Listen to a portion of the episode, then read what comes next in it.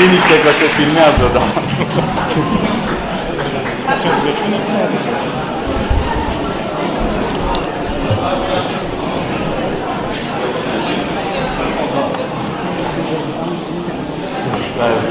Da, mai bine. Bună seara! Bună seara, bine ați venit. Uh, Vom face mai întâi rugăciunea Tatălui nostru. și al Fiului și al Sfântului Duh. Amin. Tatăl nostru care ești în ceruri, sfințească-se numele Tău, vie împărăția Ta, facă-se voia Ta, precum în cer, așa și pe pământ.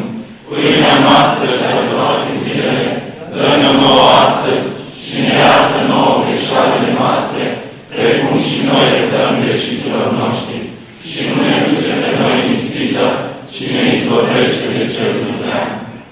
Slavă Tatălui și Fiului și Sfântului Duh, și acum și pururea și în vecii vecilor. Amin. Doamne miluiește, Doamne miluiește, Doamne miluiește, prea puternice Părinte binecuvântat. Cu noi este Dumnezeu cu al său har și cu a sa iubire de oameni totdeauna, acum și pururea și în vecii vecilor. Amin.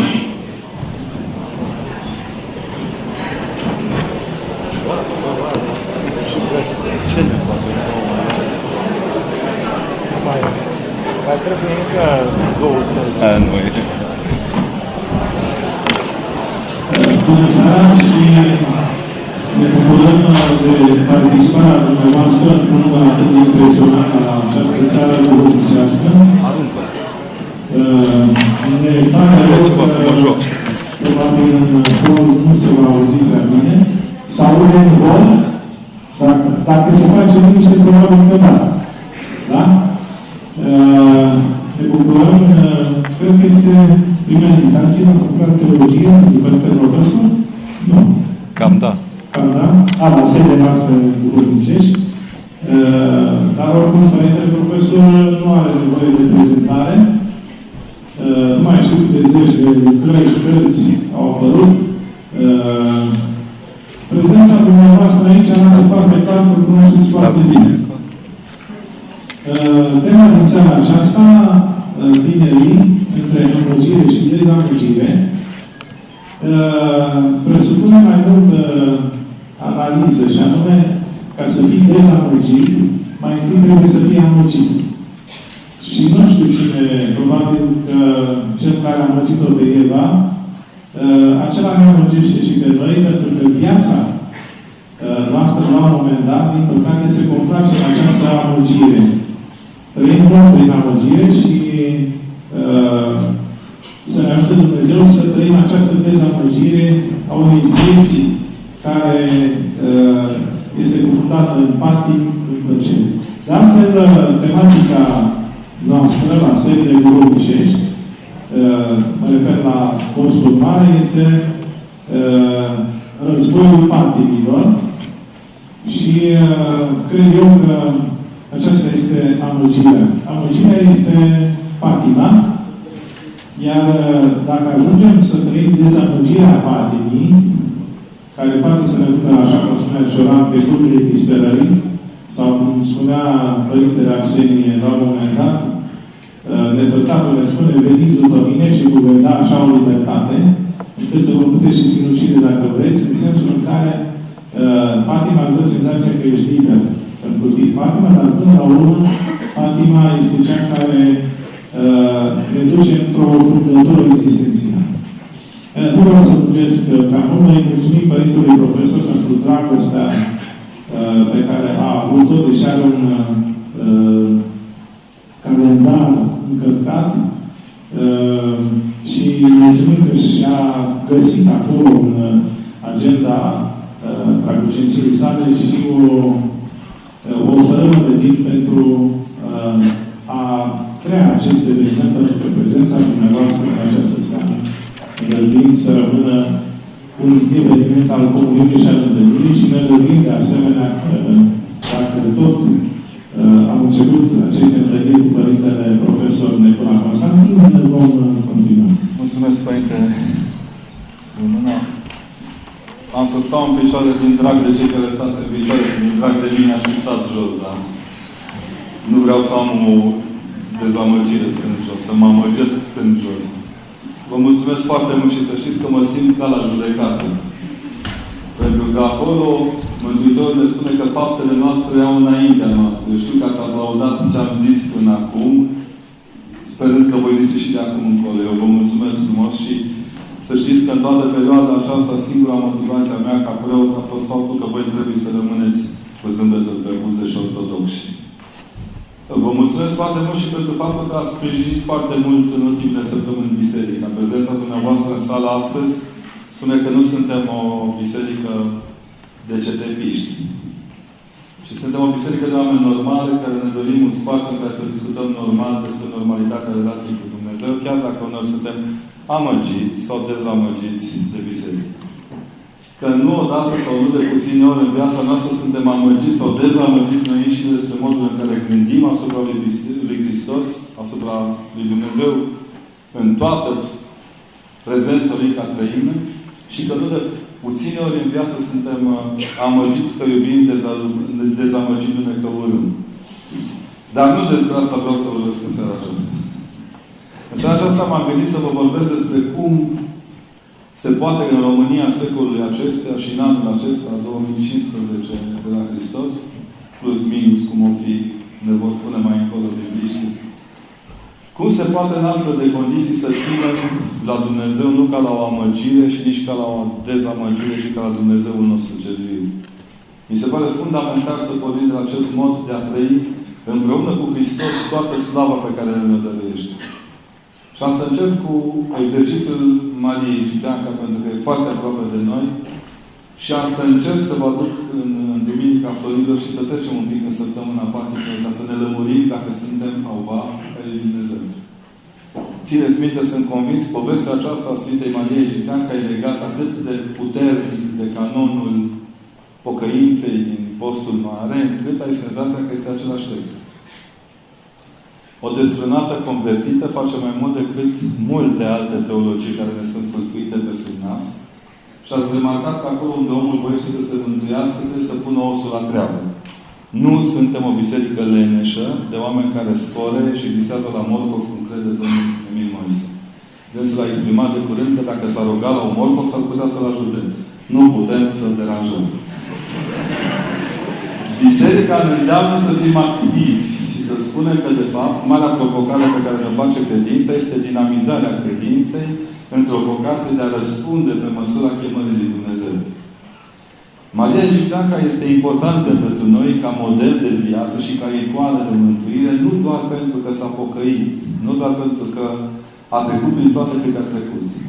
De exemplu, sunt zeci de destrunate în Alexandria, sute despre care, despre care viață nu știm nimic. Vor fi trecut multe cu corabia mare, dar nu știm nimic. Se vor fi apropiat și altele de crucea aceasta a Mântuitorului Hristos care îi refuză Mariei egiptean ca dreptul de a fi sfert ortodoxă, adică un sfert din ortodoxia care ar putea să o trăiască. În mod cert, Dumnezeu, ca să nu se amăgească și să, dez- să se dezamăgească de Maria egipteanca, îi cere să fie întreaga lui. Îi cere să schimbe cu totul viața și femeia aceasta percutează. Admite că trebuie să trăiască într-un astfel de spațiu și într-un astfel de altfel de timp pentru, putea, pentru a putea să se redăruiască lui Dumnezeu cu fervoarea, cu patima cu care altă dată se, redăruia, se dăruia bărbaților. Pare așa un pic uh, disconfortant să te gândești că o destrunată înaintea noastră la împărăție. Nu?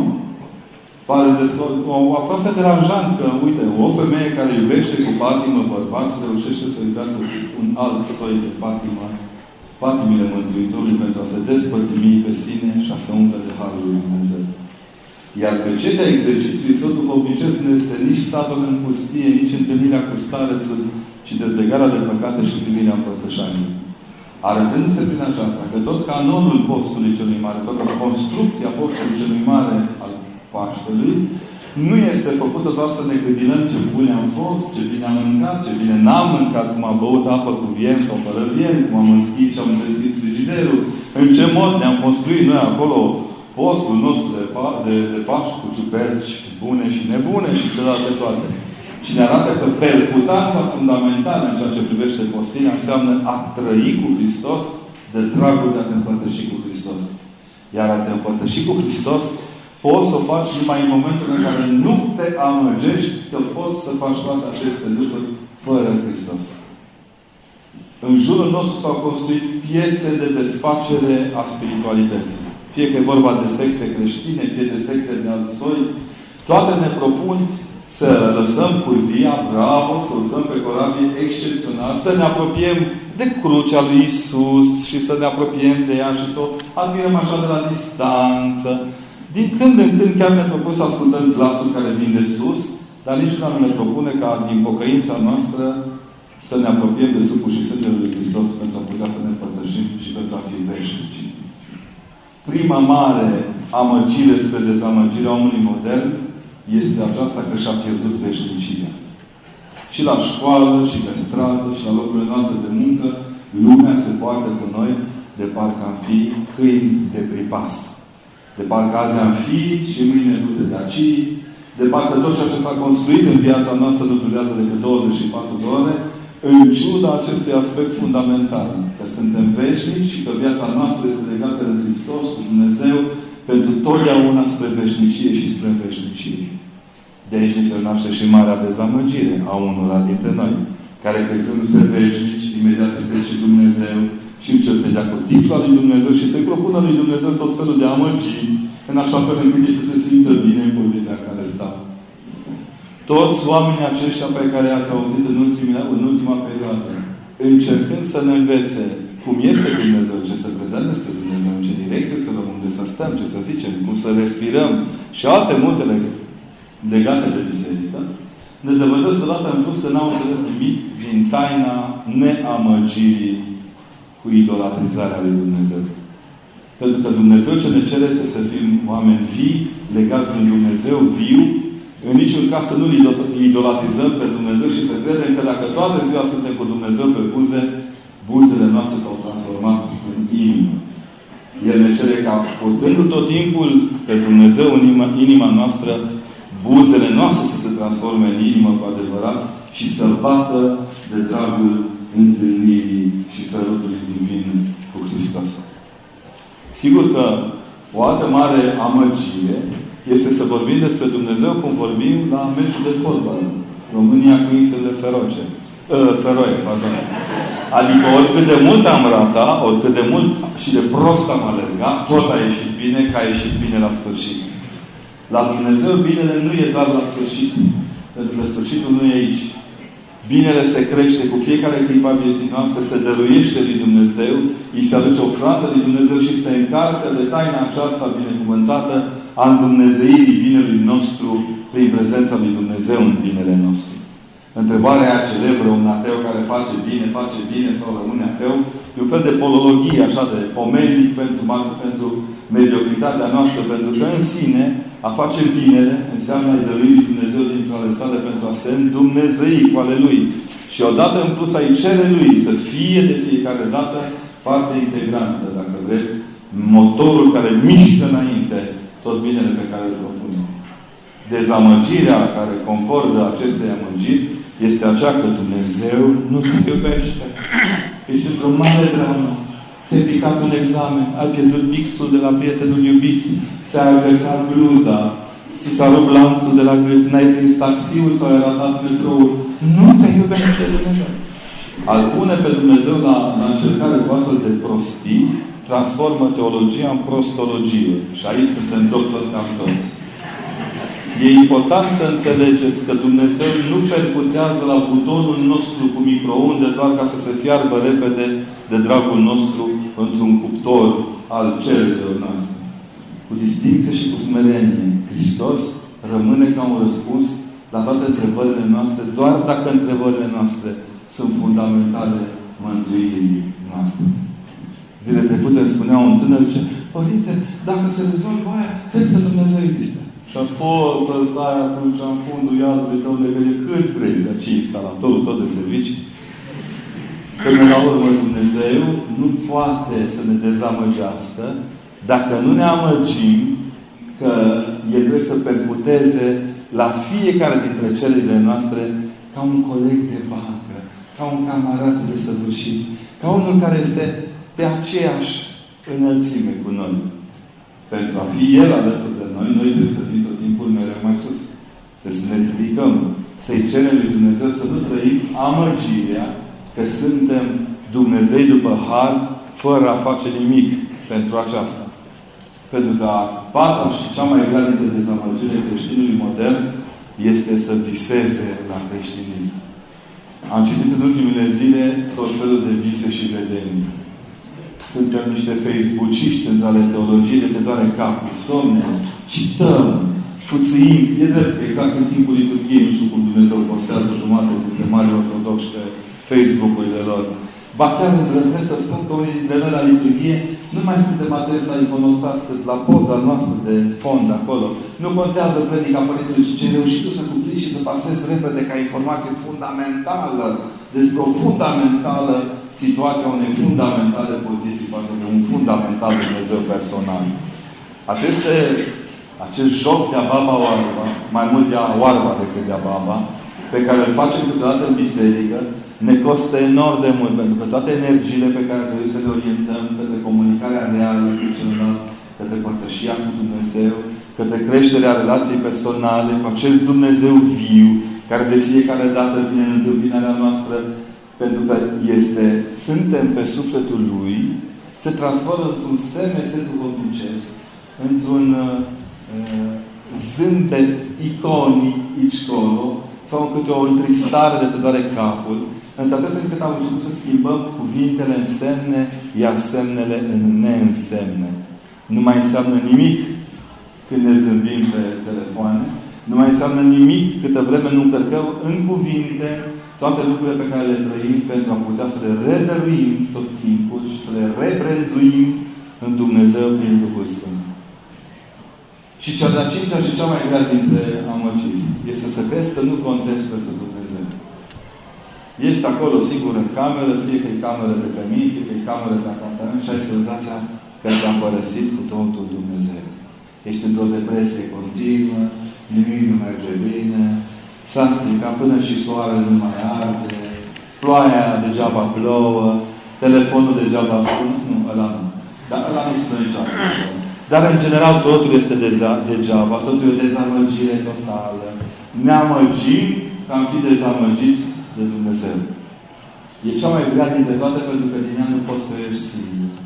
Ea naște întotdeauna experiența teribilă a codependenței de Dumnezeu pentru a putea să te vindeci de codependența de depresiile tale. Uneori ne încărcăm cu o boală foarte grea a omului modern. Ne autovictimizăm la nesfârșit.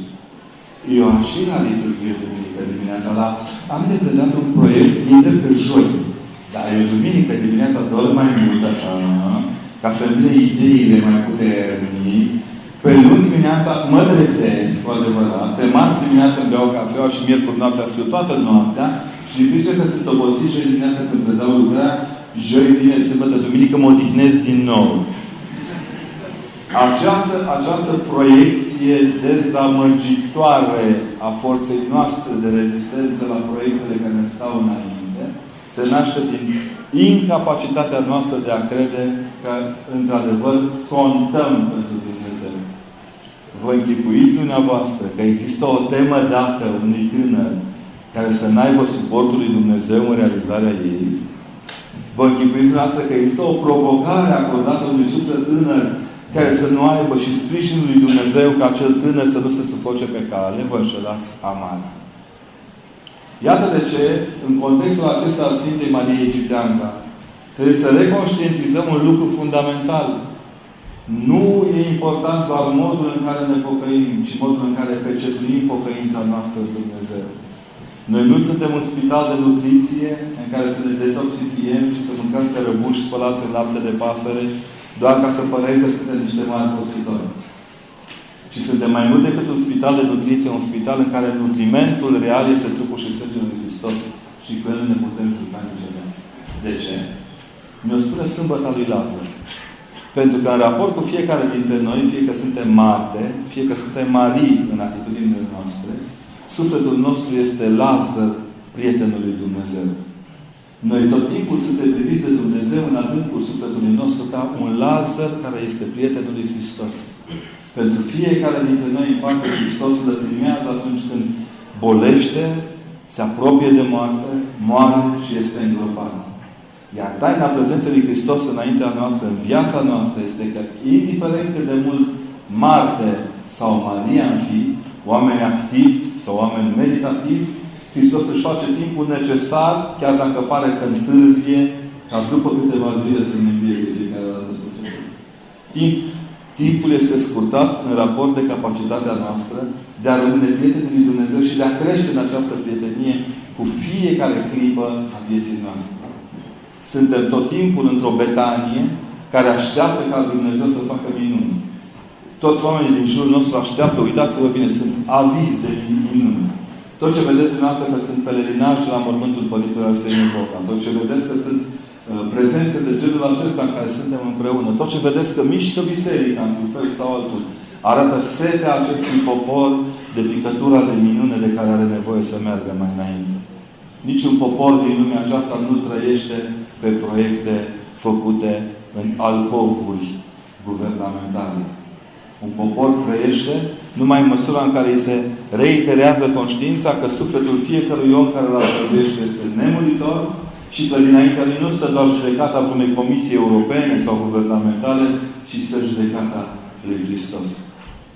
Și pentru că, pentru că sufletul nostru este dispus să fie prieten cu Dumnezeu și Dumnezeu este dispus să facă din sufletul nostru prieten, este posibil să și fim parte integrantă a floririlor. Gândiți-vă la copiii din Ierusalim, dis de dimineață, pe când se apropie grupurile dinspre Betania. Doar nu au dormit toată noaptea. Că i-au auzit pe ei mari cum vorbeau. Mă, uite ce-a făcut ăla din Nazaret. L-a înviat pe Lazar, pe, pe prietenul lui, mă, stai seama cum fuiau ei. Că dar nici nu erau altfel de țărani decât suntem noi. Ne dăm noi orășeni tot timpul, dar noi suntem așa. Niște sate mai mari cu infose, cu Adidas și agățați de bariere câteodată. Și la un moment dat, în vuietul al copii, nu au putut dormi, au simțit agitație. Este cel mai bun aparat uh, de, care seismograful cel mai de preț la zvonul. Gândiți-vă la nașterea Mântuitorului Hristos. Vă puteți închipui copii absenți acolo? Noi vorbim de animăluțe, de, de, de mieluți, de uh, magi, de păstori. Copiii sunt cei care preiau știrea și o împrăștie. Pentru că ei sunt, dacă vreți, pulberea de stele care luminează lumea. Ei bine, în contextul acesta, copiii n-au dormit. Ei au ieșit de departe, au filat cum venea din pe stânga muntelui Măsina, așa se apropiau foarte aproape, din ce în ce mai aproape, pentru că Mântuitorul venea cu un grup mare de oameni să se întâlnească cu un grup mare de oameni. Numai că grupul cel mare de oameni care trebuia să se întâlnească cu Hristos nu erau numai oameni mari. Și ca să nu-i dezamăgească pe copii, Hristos alege cel mai mare cal alb cu aripi care exista în momentul acela la porțile Ierusalimului. Mânzul Asine. Nu râdeți. Aduceți-vă aminte de primul cocoș pe care l-ați înfruntat cu noi în mână în cea mai de preț bătălie pe care ați dat-o în copilărie. Cum el sărea și voi dăteați cu spada. Și el ia să Totul în copilărie are imaginea aceasta de bas fantastic. Aici este jocul lui Dumnezeu de a reîncopilărirea lumii. Se așează smerit ca fiul al tatălui său pe mânzul la sine ca să ducă până la capăt mesajul Evangheliei necesar copiilor. E prima, dacă, dacă vreți, prima cateheză dramatizată din istoria Bisericii. Hristos smerit intră pe smeritul animăluț să se întâlnească cu cea mai smerită ființă din lume, cu copiii, care nu se dau biruiți. Evangheliarul nostru ortodox român îi arată pe copii în Duminica Florilor cățărați în pom. Cum ne uitam noi când eram mici și nu aveam bani de bilete la meciurile de fotbal, ne uitam prin plopi. Până când s-a deșteptat, nu și-o tăiat plopi. Hristos nu taie plopii copiilor. Îi lasă să-L vadă se bucură de ei. Nu observăm niciun schimb, niciun dialog. Nu mai avea cum să dialogeze cu copiii. Zâmbea. De aceea ziua de flori e o zi în care înfloresc toate, pentru că pe fața lui Dumnezeu, care urmează să moară pentru noi, înflorește zâmbetul copiilor din jur. Osana, Osana, bine se cuvântat ce vine într numele Domnului, sunt copiii ca, care strigă ca niște oameni mari. Copiii ca profeți ai societății. Marea amăgire a vremii de acum este că li se propune copiilor să nu mai fie profeți. Stai banca ta! De la grădiniță de pe uliță până în banca universitară, ciocumit. Proștii suntem la putere. Uh, pardon, oamenii deosebiți suntem la putere. Hristos nu admite jocul ăsta de scenă. Ei lasă pe copii să intre în această excepțională pedagogie a rostirii adevărului cu bucurie și se bucură împreună cu ei. Iar apoi Evanghelia copiilor se închide. Hristos nu vrea să-i dezamăgească văzându-i pe părinților ucigași. Taina aceasta este aceea care ne obligă tot timpul să cerem ortodoxiei din noi să fie măsură dezamăgirii de amăgirea care dezamăgește. Suntem chemați de fiecare dată ca să nu ne dezamăgim, să nu ne amăgim prostește. Și crezând să anulăm de la noi amăgirea. Omul care crede nu se amăgește. Dovadă. Cei care credeți în Isus Hristos nu vă amăgiți că El este un morcov zburător în ciuda Domnului profesor de filozofie. Vă știți că Isus Hristos este a doua persoană a Sfintei Trăim, născut, nu făcut, și celelalte toate așa cum ne învață crezul. Iar crezul nu doar că ne învață, ci ne și protejează să nu ne amăgim de dezamăgirile prin care ne sunt crescute sufletele noastre într-o lume a amăgirilor fără sens. Observați cum dintr-o dată centrul de greutate este când pe Dumnezeu, când pe noi, într-un dialog în care Hristos nu vrea să ne dezamăgească niciodată. Seamănă oarecum cu povestea aceea teribilă în care puștiul jucându-se prin curte și ascunzându-se, vine jucându-se cu prietenii lui, cu cei mai buni prieteni lui și ascunzându-se, vine supărat la tată, la bunica său și zi, plângând, și ăsta întreabă, măi, ficior, ce cu tine? Ce să fie, ce plâng, sunt dezamăgit, de ce? Am jucat vața ascunserea cu colegii mei și te-au găsit? Nu, nu m-au găsit. Și atunci de dezamăgirea? Că nemai găsindu-mă, nu m-au mai căutat. Marea dezamăgire, marea amăgire la care sunteți provocați astăzi, vă spun eu, este aceasta. Ca negăsindu-l acolo unde vi se arată cu degetul, manual, bibliografie, scolastică, să refuzați să mai căutați pentru că nu l-ați aflat din prima. Ori Hristos este Cel care ne soțește în vindecarea dezamăgirilor noastre, neamăgindu-ne că le poate vindeca. El n-a venit să le vindece dezamăgirile sau amăgirile, ci să le vindece de mani. De aceea e importantă toată săptămâna patimii. Pentru că în ea nu încape altceva decât atenția sporită la Hristos, mortul nostru. La suprafață Mântuitorul pare un înjurat, un scuipat, un dezbrăcat, un umilit.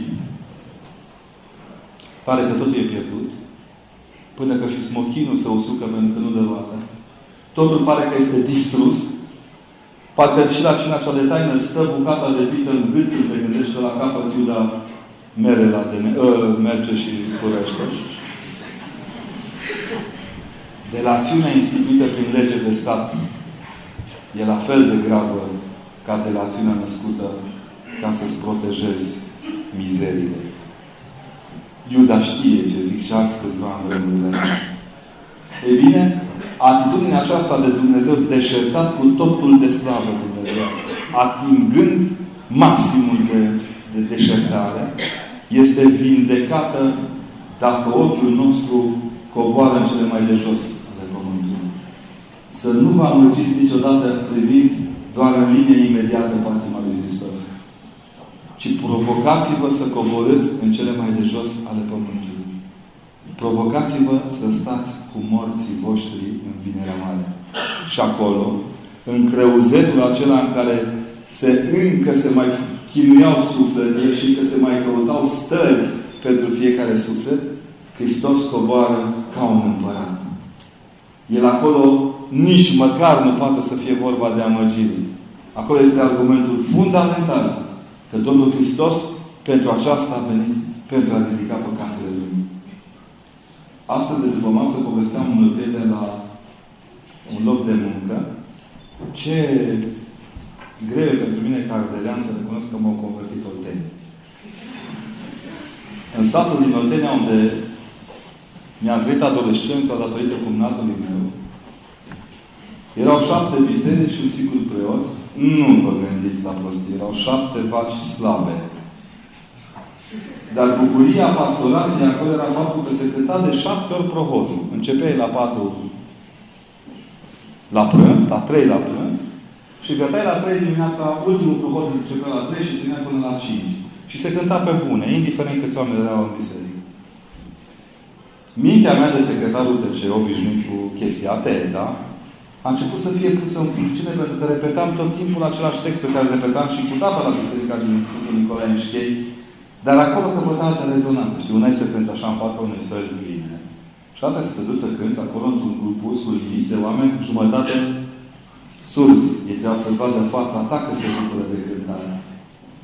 Într-o dimineață, după ce am terminat a șaptea cântare a Pământului, ieșind în curte, în curtea bisericii, am văzut cum ceața dimineții se ridica de pe mormintele din cimitir, care erau toate pline de lumânări aprinse.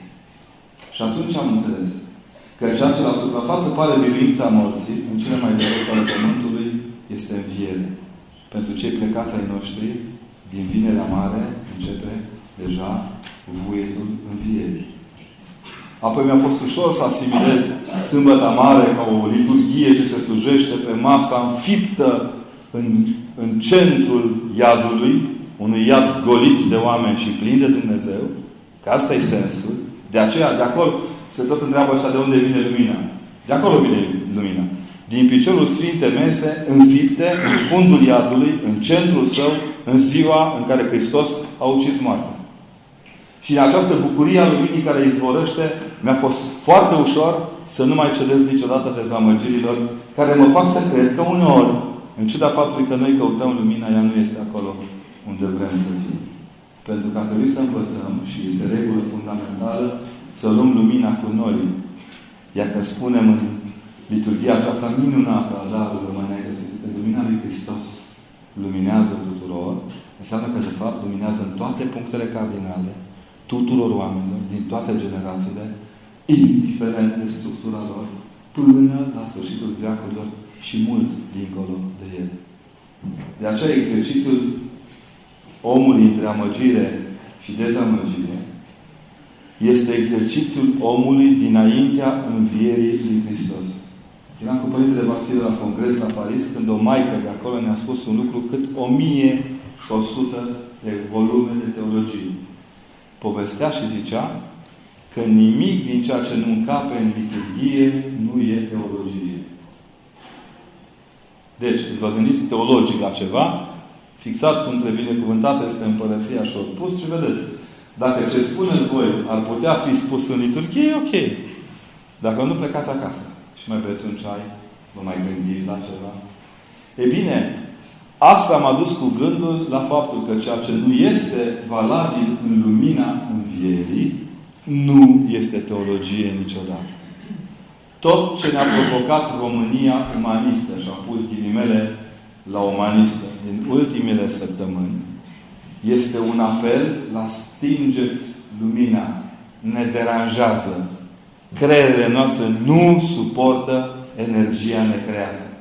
Inventăm energii doar ca să ne satisfacem setea de Dumnezeu, dar nu avem curaj să spunem că vom fi pururea însetați dacă această energie pe care noi inventăm și vă vrem și o votăm și vouă pe gât, nu este legată de taina aceasta teribilă a prezenței luminii învierii în viața noastră.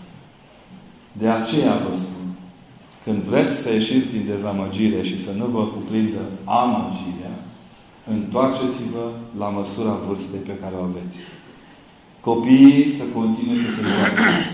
Tinerii, lăsați-vă bătuți de ploaie pe obraz și dimineața bucurați-vă de răsăritul soarelui. Ceilalți maturii mai tragem frână o țără de la lucru și ne mai gândim că ne mai așteaptă și alte zile decât cele în care șefii urlă, strigă și bat din picioare.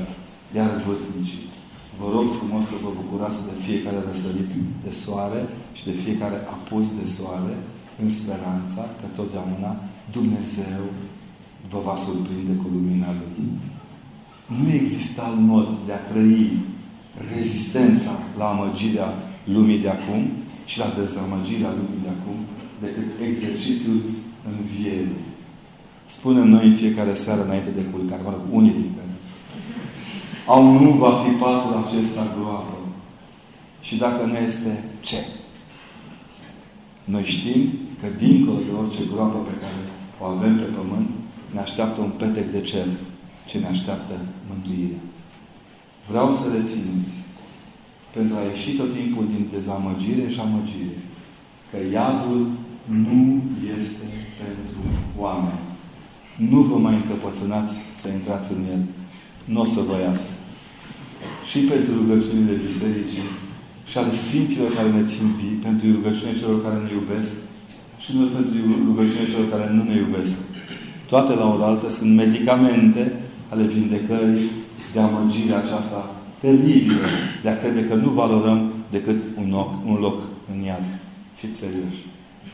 Nouă ne este dat raiul întreg. Gândiți-vă la Sfânta Maria Magdalena. În zor, dis de dimineață, întâlnindu-se cu Domnul, îl crede grădinar. Se adresează grădinarului și îi răspunde grădina, pentru că îi răspunde raiul. Rabunii, îi spune învățătorile, cu alte cuvinte, pleacă Magdalena la mormânt și se întoarce Marie, tocmai pentru că iese din amăgire și dezamăgire și se așează în credință. Iar credința înseamnă tot timpul să știi că Dumnezeu are încredere în tine. Mulțumesc!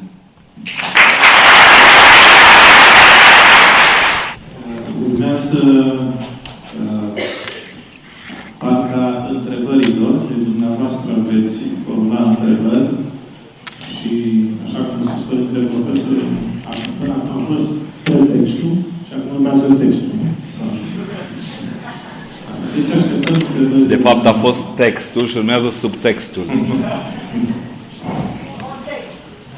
Contextul a fost mai de mult creat.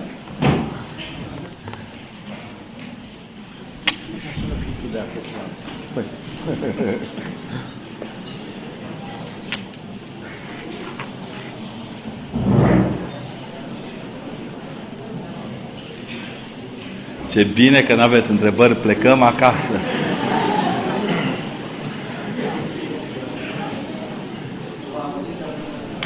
Cum? La direcție. Puteți să întrebați și... A trebuit să ne învățăm să vorbim și cu, gură, ă, cu voce tare. Da, da. Da. Este tendință de foarte mult ori cei care zic că sunt teologi, consideră teologi, Așa. ea fi foarte inteligenți și tare în cuvânt cu cei din România umanistă. Au o poziție total neortodoxă, zic eu, de cele mai Da, ortopraxă. Da. Da. Ați înțeles întrebarea, că există între teologi, există între teologi, zicem boală, tendi- tendința de a răspunde umaniștilor foarte de sus și foarte arogant, e corect ce zic? Și foarte sovietic, ca să nu-l supărăm pe domnul Putin și ambasadorul lui. Uh, Eu cred că există vreme de rugăciune și vreme de bătut metanii, vreme de citit și vreme de scris, vreme de pupat și vreme de scuipat, dar aia cu scuipatul nu-i la noi. E vizibil că pe măsura în care vom răspunde după cum se așteaptă, nu-i vom dezechilibra niciodată. Vă recomand să zâmbiți mai mult. Ortodoxia trebuie să fie o chestie de destindere. Eu am spus-o și vă, mie mi-a plăcut tare mult un text al lui Tertulian, scriitor bisericesc, care spunea, veniți-vă în fire, Dumnezeu nu trebuie să fie apărat. Ar fi un Dumnezeu slab dacă ar trebui apărat de o... Băi, gândiți-vă la mine, o lepădătură cu nici barbă nu mai am dacă mi-o tund. Uh, Eu să-L apăr pe Dumnezeu, dar asta nu, misiunea mea nu este să-L apăr pe Dumnezeu, ci să-L mărturisesc pe Dumnezeu, ceea ce este altceva.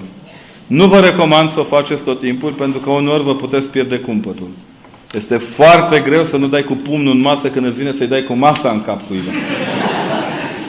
Dar vă spun că e un exercițiu de care avem nevoie pentru că toată societatea civilă care s-a pornit pe biserică a lipit afișe pe toată cultura românească modernă că ortodoxi nu sunt oameni de dialog. Chiar m-am gândit ce de dialog au fost băieții de la Charlie Hebdo. Și ce bine au dialogat cu câțiva dintre ei, câțiva din ăștia care au dat foc pe aici colo. Le-am spus de o mie de ori în toate întâlnirile, nici nu-și dau seama ce, ce valoare excepțională are faptul că ei fac asta într-un stat ortodox, creștin, că în sine creștinismul înseamnă dialog și de cele mai multe ori trialog, chemându-și și pe Dumnezeu la, la întâlnire. Dar uh, e bine să nu ne dăm niciodată altceva decât ceea ce suntem. Nu suntem decât niște infanteriști pregătiți pentru drum lung spre Împărăția lui Dumnezeu. Care este diferența dintre omul creștin și omul religios? O întrebare de 10 puncte, să rămână. Uh, e diferența între un șofer și unul care este la școala de șofer. Unul care este la școala de șofer învață perfect, nu omul religios, este la școala de șofer, învață semnele, dă examen, învață motorul. Mă uitam eu la niște duduițe de astea așa simpatice care învățau motorul acolo. Erau. Da? Uh, intră în dialog cu, nu învață legislația, învață în toai, câte nu va. Măi, tată, dacă când le pui volanul în mână și cheia, Aliluia. Omul credincios înseamnă să înveți legislația, să înveți semnele, să iei examenul de sală și să iei și examenul de oraș. Ba mai mult decât atât. Dincolo de examen să conduci fără să faci accidente. Nu e ușor, pentru că uneori ăștia care n-au școală de șofer intră în tine. E cred că lor li se cuvine totul. Chiar m-am gândit, ce situație ciudată. Închipuiți-vă 2 milioane 200 și un pic de mașini mergând într-un sens. Și unul singur care nu doarme trei nopți venind invers. Și zicând că ăilalți 2 milioane sunt pe sensul care nu trebuie. Vă pare cunoscută povestea? Asta e diferența între omul creștinul, omul creștin și omul... Asta nu înseamnă că suntem turmă. Eu am predau acum și la, am încheiat să predau la Facultatea de Medicină Veterinară și am un mare respect pentru valorile veterinare ale neamului meu. Dar noi suntem o turmă cuvântătoare, adică avem părere, avem opinie, dialogăm, conștientizăm, să nu ne confunde cu propria lor gândire. Aud de câteva săptămâni bune, de luni bune, cum biserica spală pe cap, pe creier. Cum... Da, dar în timp ce biserica își recapătă ritmul răspunderilor, răspunsurilor ei și caută și cercetează și publică și aprofundează, la ei n-aud decât aceleași prostii. Arici Pogonici reeditat. Nu știți voi ce Arici Pogonici. Era un fel de Charlie Hebdo al Partidului Comunist pentru antibiserică, dar de când erai mic. Învățai la Arici Pogonici o grămadă de lucruri fundamentate științific. Ori aproape că ți le hamite. Să vă feriți să vă ia lehamita să-L mărturisiți pe Dumnezeu. Niciodată nu vă apărați opiniile cât apărați pe Dumnezeu. Mai țineți minte că e un personaj în Evanghelie, o persoană în Evanghelie care se cheamă Sfântul Ioan Botezătorul. Vă aduceți aminte? Da? Și el are acolo un text, are o propoziție teribilă care trebuie pus moto pe fiecare facultate de teologie. Eu scad pentru ca el să crească. Asta e diferența. Când știi, ai istoria și filozofia religiilor, tu crești, dar Hristos nu se mai vădește în ceea ce faci. Iar diferența ultimă între unii și ceilalți este aceasta. Una e să fii ideolog de partid și alta este să fii un țăran cu fruntea în soare, mâncând dintr-un pepene roșu din slavă lui Dumnezeu. Părinte, am dat la facultatea de teologie din dorința de a deveni preot. Ca să citesc dintr-un clasic ghinion. Dar între timp am aflat că am incompatibilități. Ce pot face? Pentru că de când am aflat nu mai am pentru ce să lupt. Simt că mi-am pierdut vocația. Eu trebuie să vă spun de pe poziția mea de, de copil ne prea dus la biserică la vremea când dădeam la teologie. Nici acum nu s-a dus la biserică.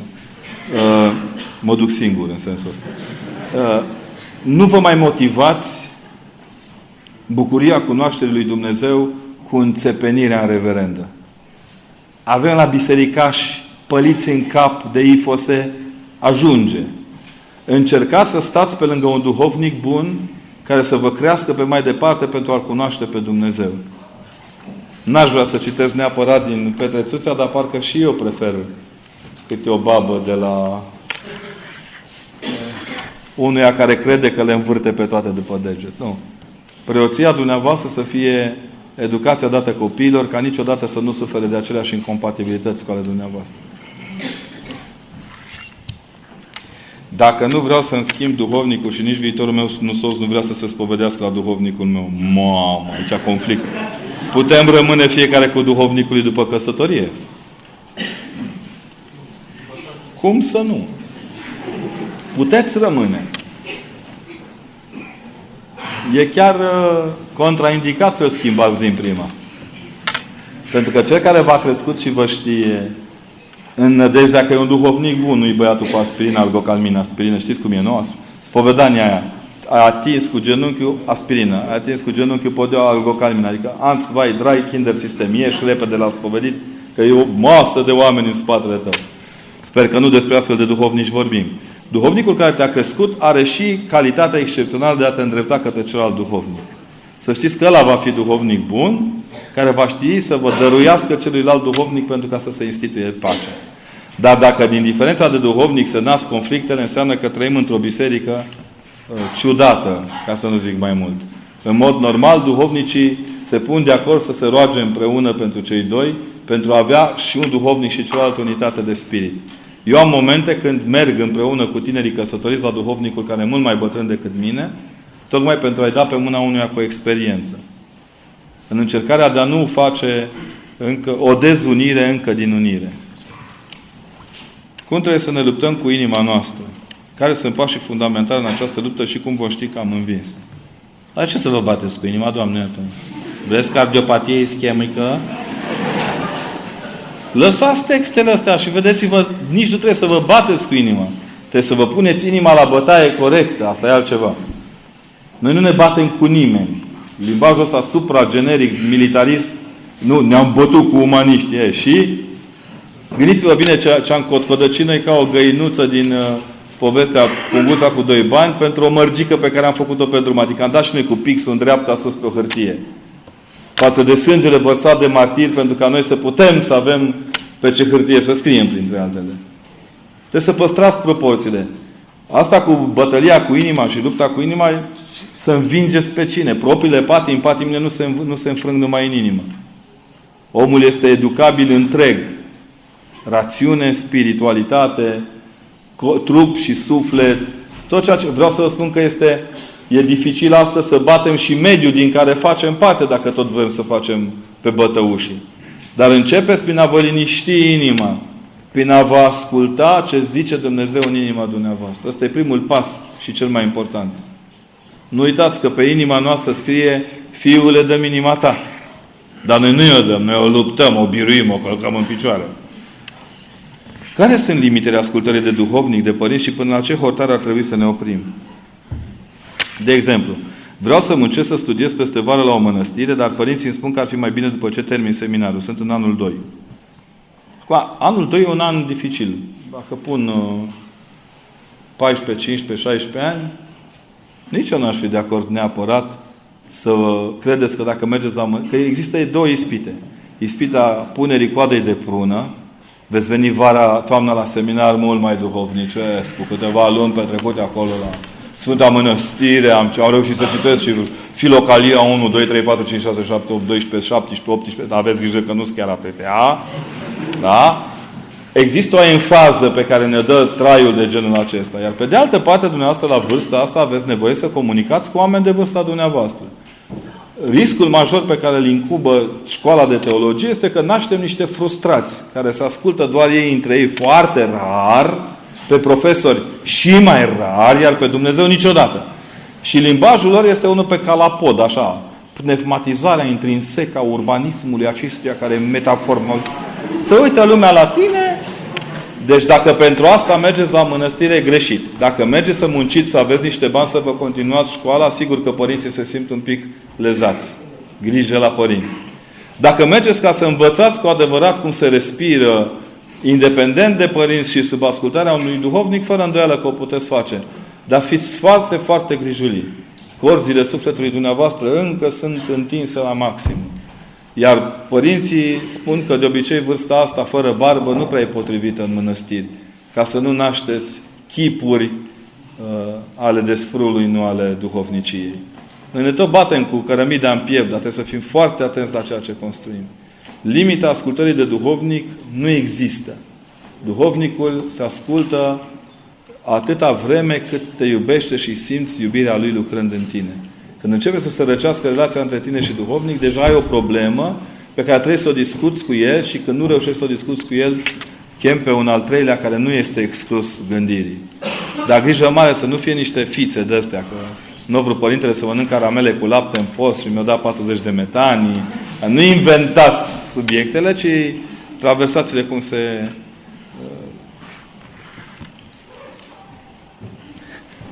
Pe bune. E, am mai primit odată întrebarea, să știți. Părinte profesor, pe ce vă bazați când vorbiți? Vă ascult cu mare drag, dar păreți foarte sigur pe dumneavoastră. Îmi pare rău dacă...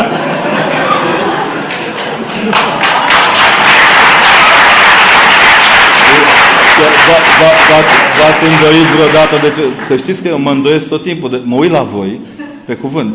Și nu am senzația că îmi vorbesc mie. E, e singur, să știți, eu am dus lipsa unei, unei întrumări duhovnicești de ceva mai tânăr. Eu convertit pe la 20, 20 21, 22 prima dată spovedit, la 24 preot, e cam repede, nu? Nu, nu prea eram compatibil cu... Dar e o grabă de asta emotivă. Uh, să știți că unor zic prostii mari de tot. Mari. Dacă vrea cineva să vâneze ce zic și să le treacă la erezii, succes. Avem noi o flașnetă de asta ereziarhă care ne tot trimite pe grupul de studenți de la Sibiu pururi, anateme, plăgi apostolice, plăgi egiptene.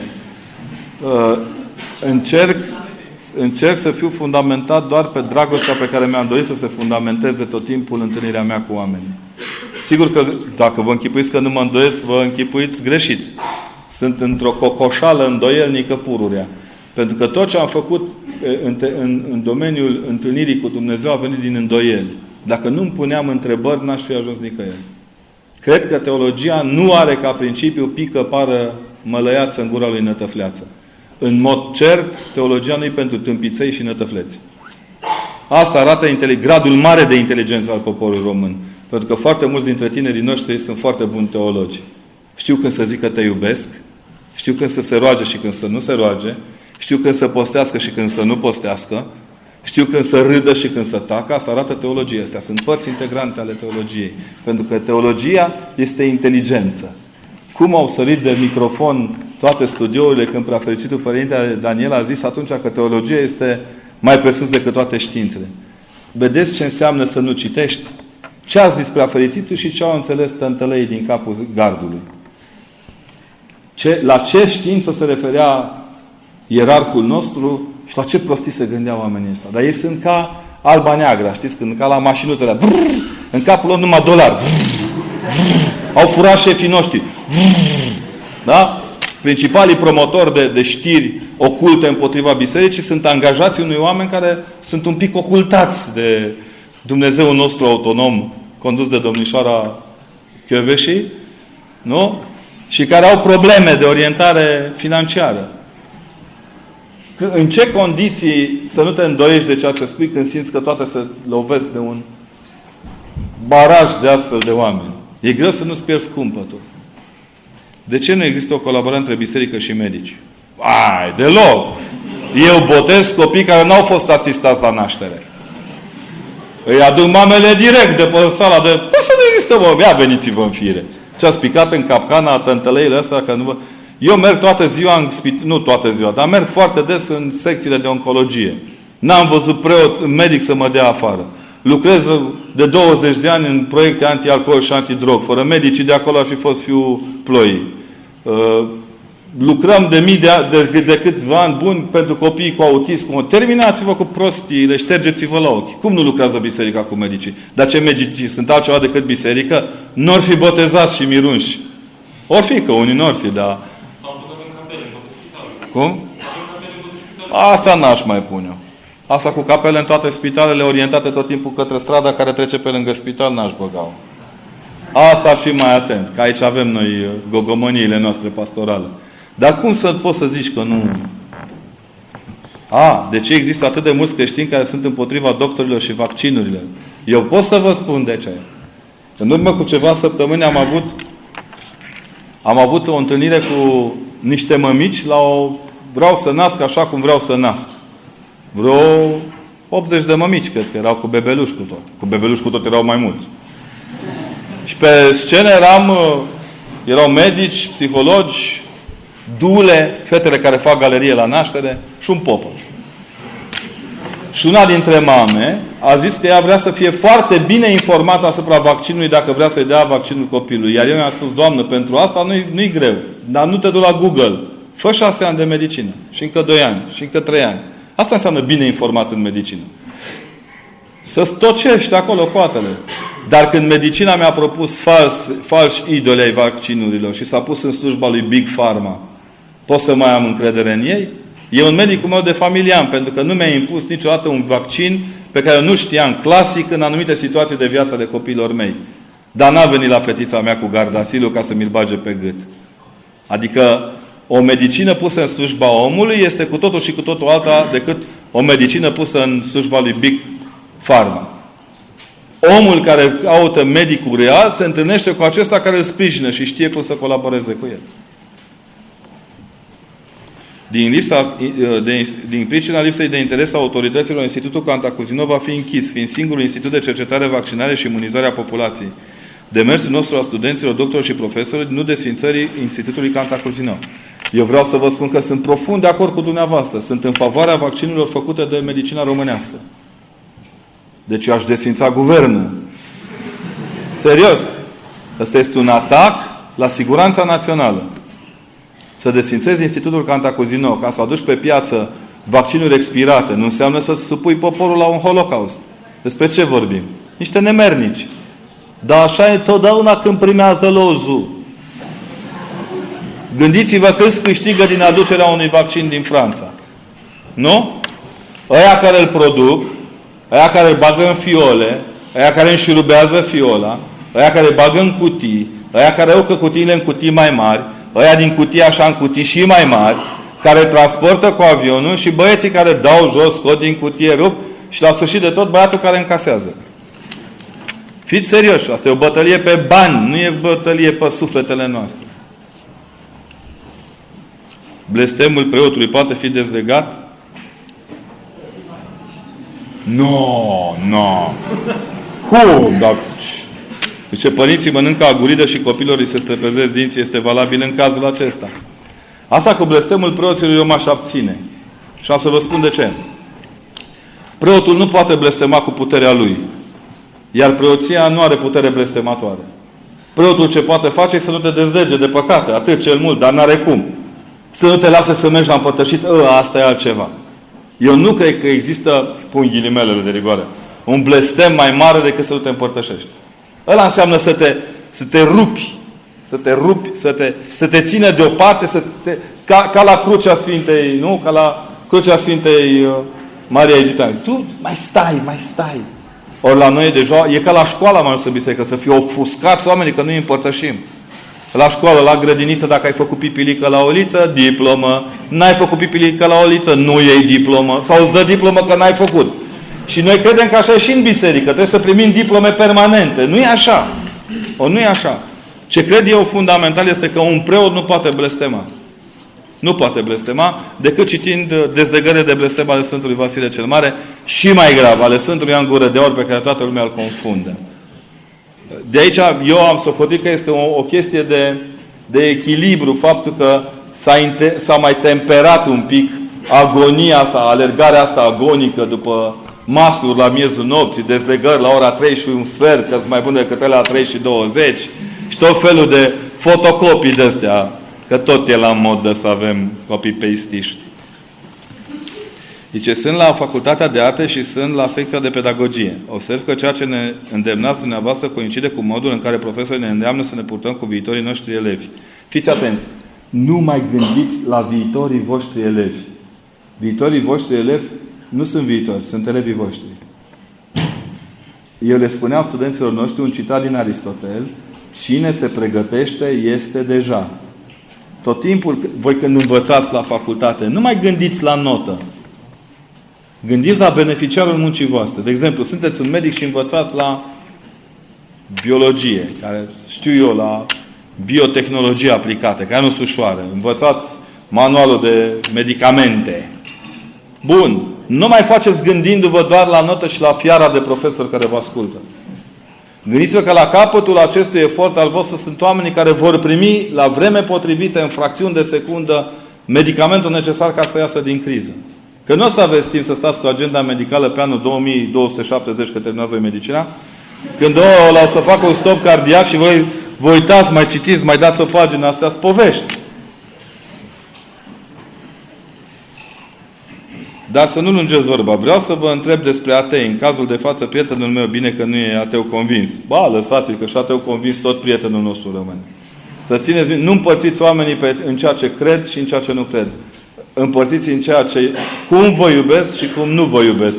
Că i-am văzut și destui ortodoxi care zic la câte unul, Dumnezeu să te ierte, frate!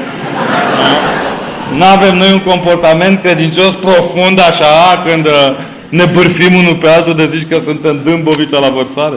Hai,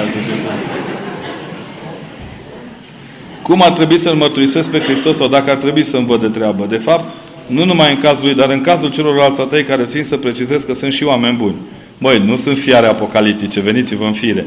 Ateii sunt a, virusul necesar să ne folosim antibioticul. Altfel dormeam pe noi. Uitați-vă la noi ce stil avem ortodox și cum ne merge bine sfărăim, devenim o biserică sfărăitoare. Oamenii ăștia sunt aur curat, Dumnezeu i-a trimis. Sunt flăcările lui Dumnezeu peste minereul nostru de incompetență ca să iasă la suprafață competența. Bun. Deci, vă rog eu mult, nu deveniți ciocănitoare în primul rând pentru prietenul dumneavoastră. Deci nu-l ciocăniți la cap. Nu-i spuneți în continuu aceeași frază. Eu am cunoscut pe cineva care îi spunea zilnic unui prieten de-al meu care nu era foarte dus la biserică și așa a rămas, l-am dus la cimitir direct, uh, Domnul te iubește, Domnul te iubește. A uitat să spună care domn, vorba lui. Care domn, domnul? Care domn? Cum să mă, eu sunt bărbat, cum să mă iubească Domnul? Da? Observați ce ușor se trece dintr-o... Fiți cuminți, nu folosiți clișee, lăsați-vă liberi, respirați, a bea o cafea cu un om este o onoare și pentru tine și pentru el. Dacă la cafea ai reușit să pui un gând bun, bă, uite, am găsit o carte bună. În sfârșit am găsit și eu în, uh, o carte a lui Darwin. Să-mi arătați și mie în românește. Da? Uite aici originea speciilor, originalul, pe care nu-l traduc niciodată românii, că pe prima pagină Darwin zice ce zice. Nu vă spun ce zice ca să mergeți la original. Da? Ți uite, bă, știu că te pasionează foarte mult știu eu, fizica cuantică. Uite, am găsit un tratat de fizică cuantică. Ia-l. Îmi ești necesar. Poate descoperirea ta va revoluționa cancerul. Îi va vindeca pe oameni. Iar eu, cu Dumnezeu meu, te voi însoți tot timpul. Și mă voi ruga pentru tine. Mai mult ce să fac? A, nu, trebuie să ne scuipăm zdravă. Lua, un cap în gură. Băi, nu ți-e rușine, bă. De ce oare a fost nevoie de disputa pentru religie pentru a se dinamiza marea masă de credincioși? Acum, la meciurile de fotbal, dacă nu dă gol atacantul, galeria zice una și bună. Doar când dă gol atacantul, hop și galeria, nu? N-ați remarcat că e așa? Foarte rar galerii ca Rapidul care cântă fie ploaie, fie vânt. De ce vă zic lucrul acesta? Să înțelegeți că faptul că facem mai mult zgomot nu înseamnă că am făcut ceva. La zgomot suntem beton. Da, dacii se spune că atunci când se apropia câte o eclipsă de soare, băteau cu, ia să zic, cu cratițele, cu oalele de, dădeau acolo să sperie. Nu e suficient să sperie balaurul ca să nu mai fie eclipsă. Trebuie să înveți tot ce ține despre eclipsă, ca să nu te mai sperii. Deci noi trebuie să fim foarte fermi. Nu aveți a vă speria. Noi nu suntem un popor de, de, de tântălăi care se tem că nu știu care a zis aia. Fiți cu mine. În ce etapă a păcatului ajuns să te amăgesc că te poți descurca de unul singur, chiar și fără părinte duhovnic? E bine ca un părinte duhovnic să-ți impună să faci anumite alegeri? Eu personal nu practic nicio impunere de alegeri. Și cred că nu ne putem descurca singuri niciodată. Omul este ființă comunitară. Eu lucrez foarte mult cu consumatorii de alcool și drog, foarte mult. Acum am mai rărit-o așa, că dacă tot umblu. Ați auzit vreodată vreun uh, băutor de spiritoasă să spună că are o problemă cu băutul? Ma, nu zici așa. Fii, bă, serios, bă. Cea mai interesantă parte din terapie pe care am aplicat-o în urmă cu câțiva ani, acum e mai riscant că s-a dat o altă lege, era să-i filmăm în timpul crizei. Măi, și când le arătam, se distrau de mureau. Să râzi de prostia ta. E singurul lucru pe care îl poți face fără ceilalți. Dar după aceea trebuie să spui probleme și chiar să mergi mai departe. Era în altul Antonie, în altul în Antonie, mitropolitul de la Sibiu, spunea, avea o, chiar o predică pe tema cine voiește să se mântuiască cu întrebarea să călătorească. Da, da. Dar nu întrebi uh, pădurarul despre uh, unirea ipostatică și te duci la popă să întrebi cât mai e cotul de lemn. Deci ca să întrebi trebuie să ai și, și știința punerii întrebării, dacă vrei un răspuns cum se cuvine. Se poate avea doi duhovnici? Da, păi și zece. Avem duhovnici pe toate gardurile. Și scopie cu minți. Se poate avea și Ia să vedem. Unul de suflet. Mhm. Dar care se află la celălalt capăt al țării și unul la care să mergi când nu poți ajunge la primul. Deci vreau să vă spun că dumneavoastră confundați spoveditul cu duhovnicia. Atențiune! Actul spovedaniei se face în fața unui părinte care are puterea dată de episcop de a ierta, de a lega și dezlega. Duhovnicia înseamnă că te poți duce și la o maică din mănăstire și să-i cer sfat. Învățați-vă mai tineri fiind să întrebați bătrânii. Mă rog, și pe ceilalți de lângă voi. Era o maică la Tismana, pe mine m-a impresionat foarte tare. An de zile a fost uh, curatorul muzeului de acolo și ghidușa a mănăstirii și da, la sfârșit părea că e inutilă.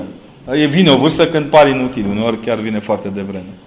Și eu citisem într-o carte și îmi zice, mai ca noi eu acum ce fac? Zic, mai că te pui într-un scaun acolo și dacă Dumnezeu va vrea să ai de lucru, o să-ți vină ăștia să se facă coadra. Dar du-te acolo, stai pe scaun. S-a pus maica, eu citisem în viața unei maici, că așa a primit și ea răspunsul de la ava ei, s-a pus maica acolo, vreau să vă spun că cea mai N-a făcut ca ghid al mănăstirii cât a făcut ca Maică stăm pe scaun, primim pomenicile, vorbind cu fiecare, pentru că oamenii din lumea de astăzi au nevoie să fie ascultați, nu doar să li se vorbească. Iar a te pune cu bătrânețea ta în stare de ascultare, bine, cu condiția să nu fii surd.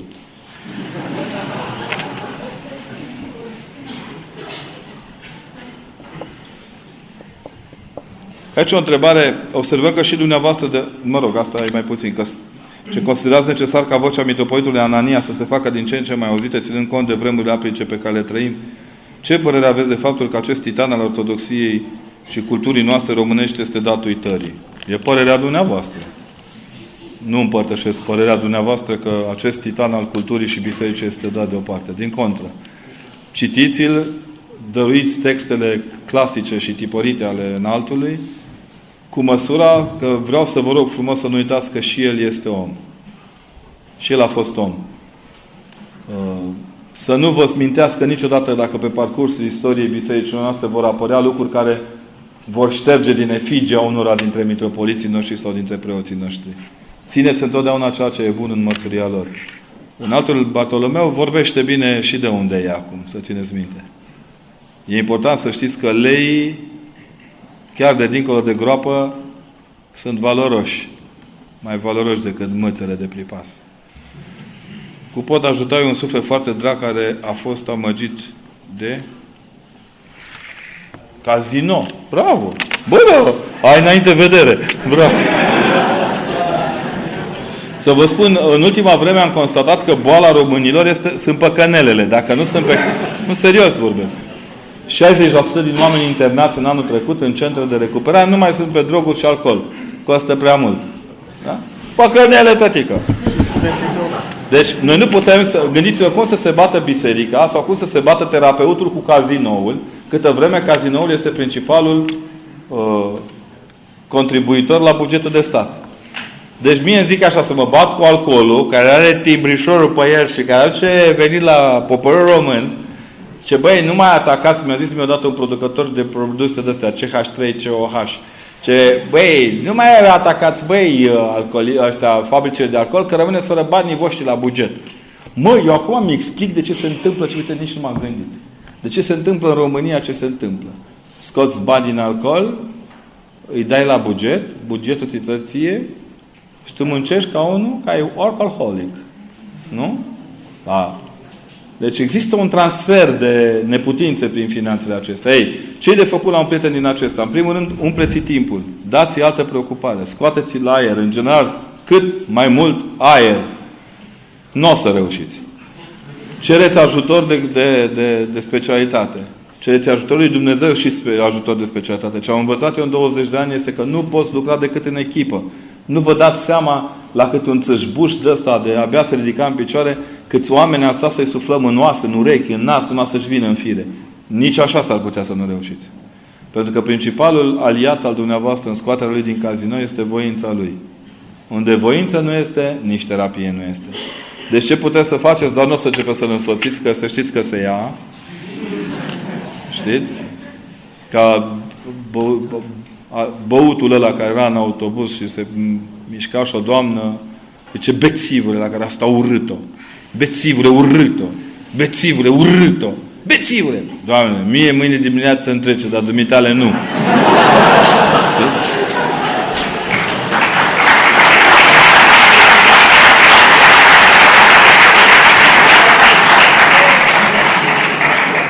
Deci exercitați o presiune pe voința lui și o încercare de a-i dovedi, dar nu papagalicește revin cotcodacul și uh, ciocăritoarea n-a ce căuta în terapie. A, și încă ceva. Nu căutați psihoterapia lui pește prăjit în ulei adus din mangustele din sud-estul Asiei. Da? Deci nu căutați fibrilații de astea terapeutice. Te, nu terapia contează cât terapeutul. Și unde nu știți, întrebați, mergeți și căutați oameni care să vă îndrem, în, îndrume. Citiți cât mai mult. Sunt niște mecanisme ale jocului de noroc înspăimântătoare. Și ale jocului pe calculator, și ale jocului cu fetele și cu sufletul lor, și cu sufletul băieților, că și ăștia cad victimă. Deci voi vorbiți de el în cazino, dar dați la ruletă. Mă, astăzi ies cu Mariuța, mâine cu Vasilica, apoi vine cu Gheorghița. Știți? Grijă mare la bila neagră. Ce facem cu nestatornicia, cu nehotărârea duhovnicească? Cum facem să ne asumăm integral crucea, dat fiind faptul că un creștin fără cruce nu mai e creștinism? Da, teoretic a citat corect. Practic este că nimeni nu-și poate asuma integral crucea, pentru că partea din crucea pe care o asumăm e aparține lui Hristos. El o asumă pentru noi. Vă rog frumos să vă scoateți din cap citările. Încercați să gândiți singuri la ceea ce vă privește. Putem asuma crucea doar când o vedem, doar când o măsurăm, doar când știm pe ce lume ne aflăm. Când ne aflăm numai în, în mister așa și taină și părere de sine, ne-am dus, e gata. La, am ajuns la vârsta la care ar trebui să ne căsătorim. Vrem să facem asta, dar nu găsim soți.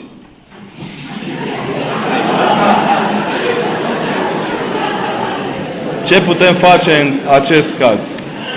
Băieți care sunteți nesurați? Mâna sus. Mâna sus. Unul singur? Uite, tot. Tot am găsit un număr. Da? Doi. Da? În primul rând, emiteți că sunteți oameni, nu abțibilduri umane. Creșteți-vă ca să fiți o bună soție și o foarte bună mamă, nu o viitoare funcționară înțepată în spatele unui ghișeu. O femeie care își câștigă feminitatea și și-o manifestă, nu rămâne fără gard la curte. Și nu cerșiți iubirea nimănui. Nu merită. Mai bine dăruiți-o chiar tăcut, dar dăruiți-o. De ce anume ar trebui tenii să se ferească pentru a nu avea parte de o căsnicie plină de dezamăgiri? Care este motivul pentru care o femeie are dreptul de a-și părăsi soțul și a destrămat din această cauză o familie cu doi copii? Ma sunt dureri și dureri, să știți. În principiu, n-ai cum să dai o soluție unică. Este vizibil că nu există motiv pentru care să nu ne mai iubim decât ura, neîmplinirea, frustrarea unul față de celălalt. În Moldova, unde întrebarea a fost foarte dură, care e limita la care o femeie trebuie să nu mai asculte de bărbat și cât de departe trebuie să meargă ascultarea femeii, am făcut un pic de haz de necas, cunoscând eu tabieturile masculine ale zonei și nu doar. Și am zis, ma, păi aveți grijă să te vină acasă, îi dați jos papucii, îi dați cel mai suflați în lingură. Deci la noi, cine, unii oameni confundă căsnicia cu robia. Măi, oameni buni, fiți atenți. Maica Siluana, Dumnezeu soție în pază, zice așa. Ce grijă mare că la cununie se cună robul lui Dumnezeu Gheorghe cu roaba lui Dumnezeu Vasilica. Nu se cună robul lui Dumnezeu Gheorghe cu roaba lui Gheorghe Vasilica. Și vedeți, fiți atenți, dincolo de glumă, vedeți că mai nou ăștia fac presiuni să-l cununăm pe robul lui Dumnezeu Gheorghe cu roaba lui Dumnezeu Vasile. Da? Deci fiți foarte atenți. Nu-i robia neîncetată. Deci nu există înrobirea celuilalt în iubire, ci doar o sporire a limitei lui de a iubi mai cu preț ceea ce face. Pentru mine personal, una dintre limitele care sunt admise în astfel de situație este situația în care, de exemplu, bărbatul vine acasă băut, murdar, înjură, lovește, sparge, își lovește copiii, își bate nevasta și asta ce nu plec de acasă că au copiii nevoie de tată. Da, cu condiția ca tatăl să nu fie numai o probetă mică. Să fie mai mult decât uh, dăruitorul uh, seminței principale. Adică copii înseamnă, a crește copii înseamnă mai mult decât uh, a te culca cu nevasta să-i faci. Clar. E valabil că am văzut că se poate în ultima vreme și la foarte, foarte obosite doamne care vin acasă, nu mai știu pe ce lume sunt. Deci fiți atenți. Când zic alcoolism și zic dependență, nu zic doar de băutura ce se cheamă alcool ci de tot ceea ce naște la un moment dat părerea că este necesar să ne rupem unii de alții ca să fim fericiți. Azi de dimineață ascultam un cântec despre singurătatea în doi, dar nu merge când ai doi, trei copii, ceva de genul ăsta. E o semimania așa. Când iau pe oameni, ce vai, părinte, i-am spune ce trăiesc o singurătate în doi, dar ea are patru copii cu ăla. Cu coane e problema matale. Ai uitat să numeri doi la puterea a patra. Dar nici să mergi la nesfârșit pe un, pe un dramatism de genul ăsta și pe o ură care crește pe zi ce trece tot mai mult încât ajungi să-i pui ciorba în cap în loc să o pui pe masă și alte de genul. Nu e, nu, nu, e, nu e în regulă. Dacă avem lângă noi o persoană care nu crede în biserică, în Sfintele Moaște, nu merge la biserică, ce ar trebui să facem? Să renunțăm la acea persoană? Depinde. Dumneavoastră l-ați lua ca să pupați împreună moaștele sau pentru că viața e un pic mai mult decât atât. Dovediți prin ceea ce faceți că a merge la Sfintele Moaște înseamnă și un exercițiu de smerenie. Și un exercițiu de bucurie. Nu reduceți toată viața duhovnicească a unui om doar la gesturile exterioare.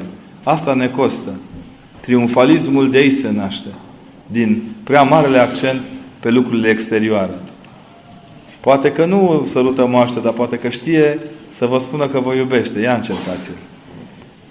Care credeți că este motivul pentru care tinerii de astăzi sunt mai atrase de băieți mai efeminați? Bă, Ce ar trebui să fac cu astfel de... Băi, e, e problema slimului. Deci eu nu i-aș numi pe ăștia mai efeminați gay neapărat, da? Dar toată lumea caută să se îmbrace slim. E la modă. E drept că este o modă dolce e gabana.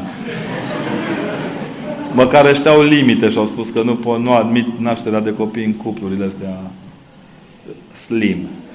Deci încercați să mă, mă credeți că în general oamenii ne judecă după ce ne îmbrăcăm.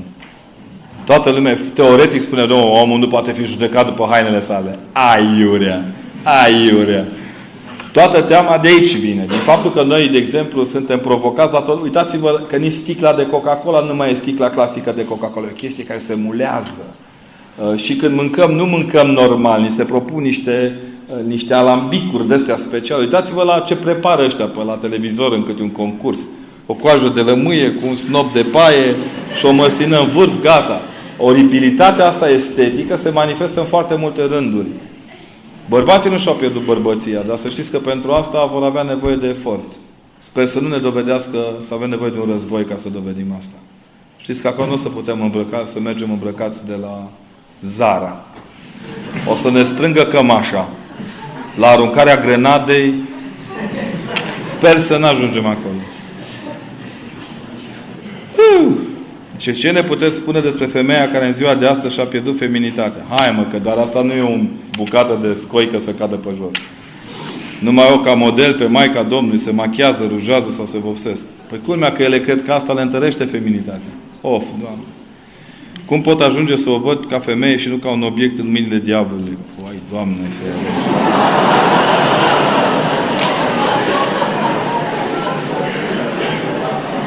M-ați frisonat.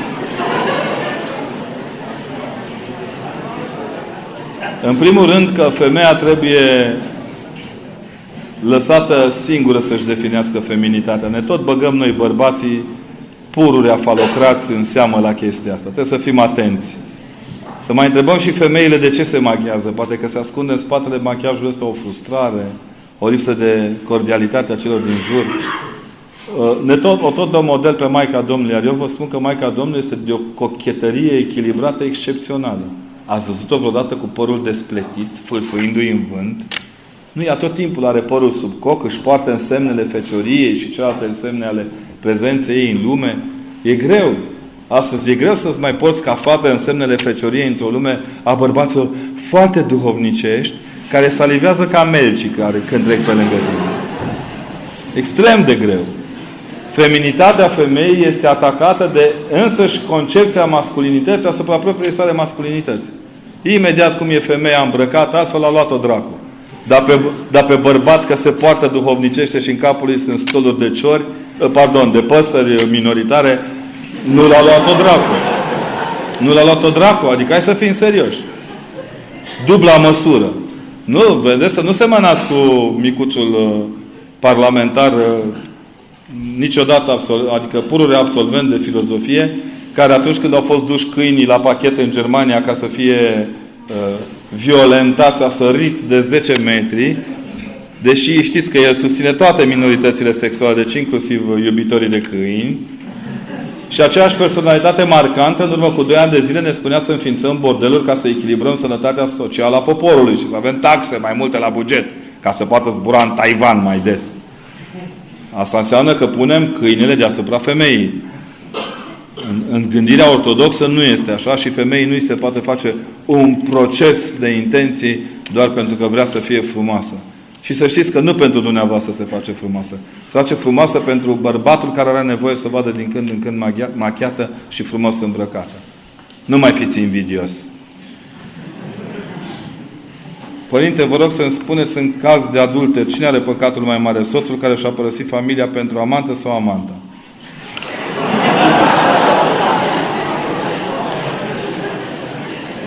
Asta e ca povestea cu mama dracului și dracul, știți? Și că Dumnezeu când va pedepsi acest păcat? În viața de ei sau în viața viitoare la judecată? Vă propun să-L întrebați. Eu cred că e o pedeapsă și aici și în viața viitoare. Și știți că pedeapsa cea mai grea în astfel de situație este o farsă fericire. O bucurie, un entuziasm care te cuprinde și apoi dispare aproape în întregime. Și te aruncă în altă prăpastie mai mare decât cea din care ai încercat să te salvezi, căutând să urci pe altă funie și pe altă mână decât ți-a îngăduit-o Dumnezeu. Bănuiesc că sunt pedepse pentru fiecare lucru, dar cred că Dumnezeu este un pic mai atent decât noi la nuanțe. Cum se poate vindeca gelozia? Foarte greu. Și aici e o întrebare. De ce este de evitat o căsătorie cu un gelos? Pentru că pururea va găsi subiect de gelozie în fiecare gest pe care îl traversați.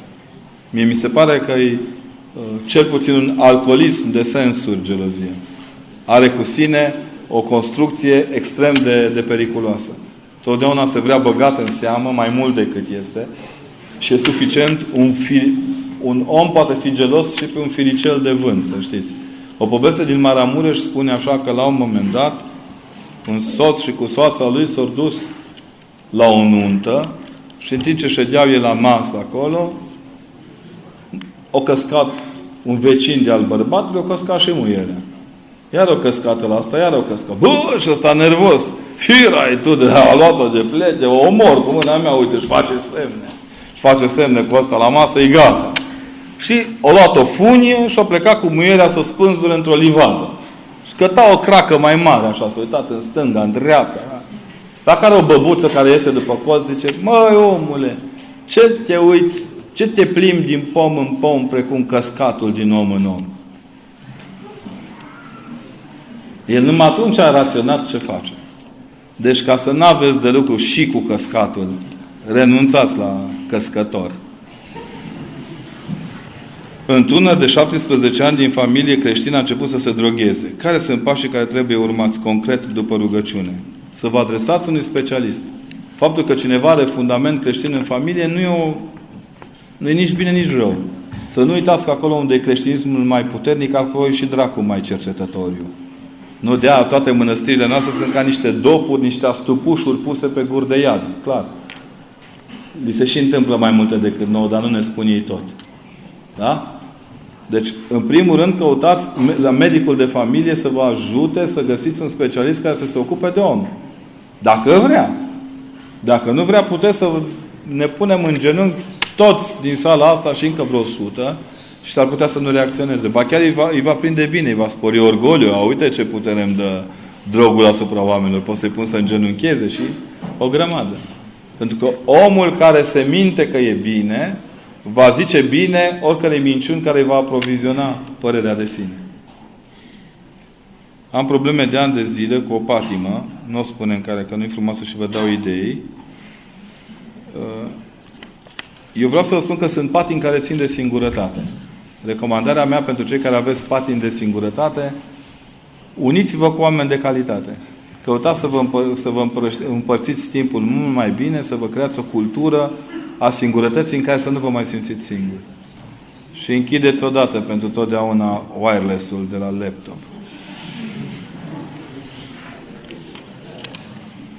Cum se poate face o nuntă creștină în cazul în care părinții doresc o nuntă modernă? Opuneți-vă.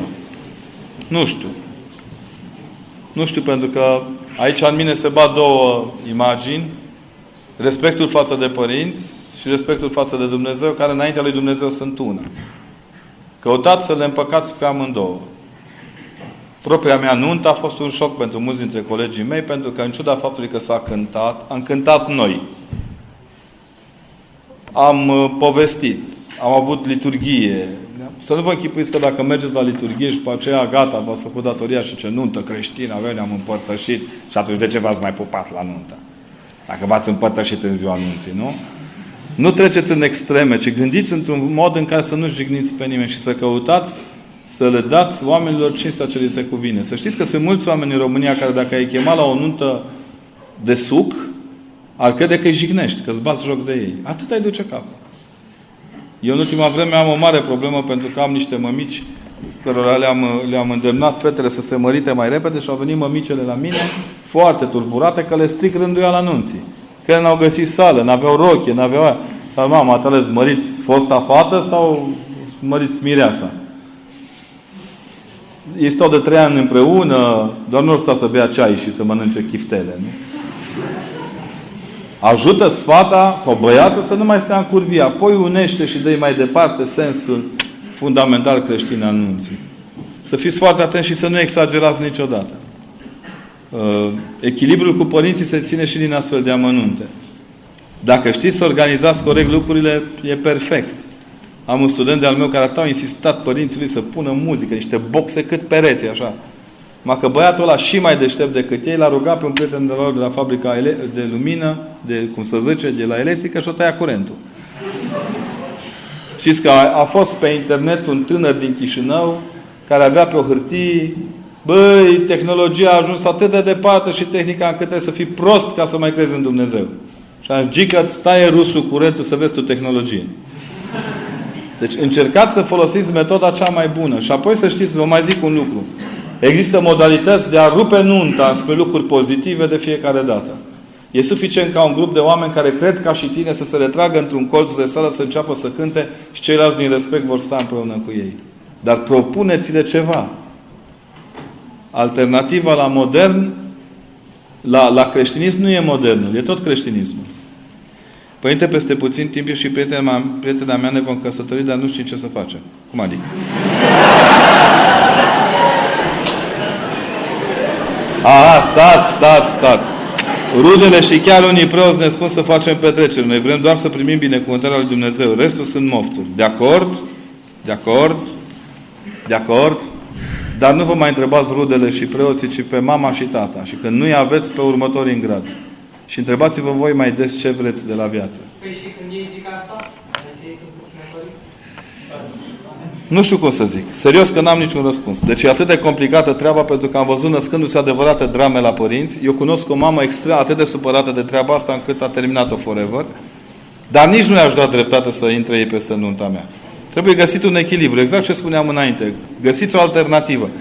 Cea mai interesantă alternativă pe care am văzut-o până acum vreodată în viața mea, niște prieteni de mei tineri care urmau să facă nuntă, au renunțat la sală, deci cu totul, la orice fel de sală.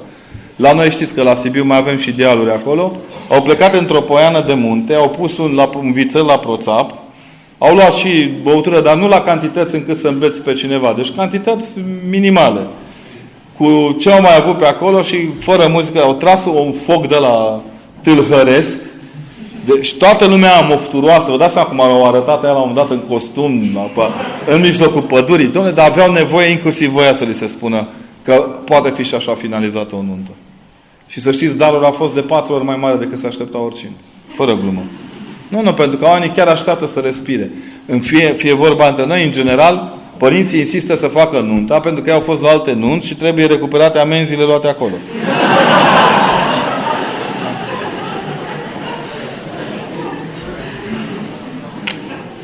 Înțelegeți ce zic? Deci asta e singura modalitate. Spuneți-le că acoperiți gaura din altă parte să vedem dacă merge așa.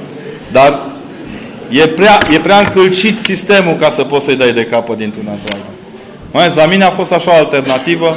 Eu n-am jucat la nunta mea și Uh, eu am jucat bine în tinerețile mele, jucam bine de tot și o cunoștință foarte, o, cineva la care noi țineam foarte mult și eu și soția, s-a uitat pe caseta video, unde n-am dansat și ultima secundă am făcut un, m-am pus în cerc împreună cu colegii mei și am dat așa o roată, dar fără a fi dans, râzând cu ei.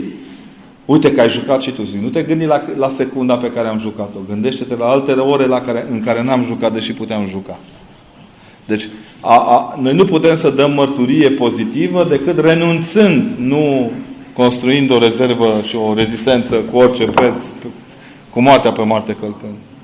În general, părinții se cam lasă copleșiți până la urmă. N-au ce face. Cedează ei, mai cedați și voi. Chemați un negociator, un moderator, un, un, un mediator, nu un meditator, că după aia iese rău.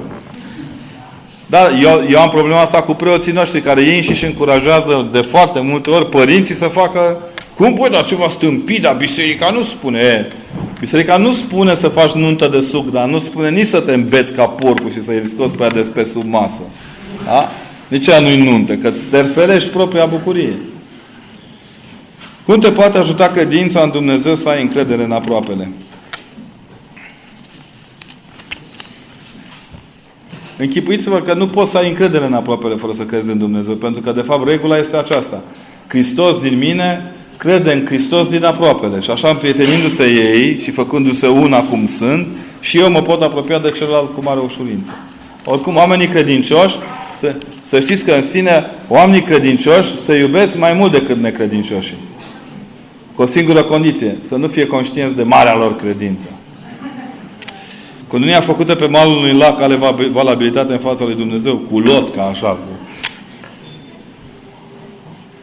Fata, fică de preot, preot, băi, aici sunt scenarii. Câte scenarii, câte... Ce să zic? La nuntă se aplică Duhul Sfânt, nu se aplică locașul, da? Dar e bine de făcut într-un locaș cu nunia, tocmai pentru a, a cointeresa sufletul să se simtă protejat.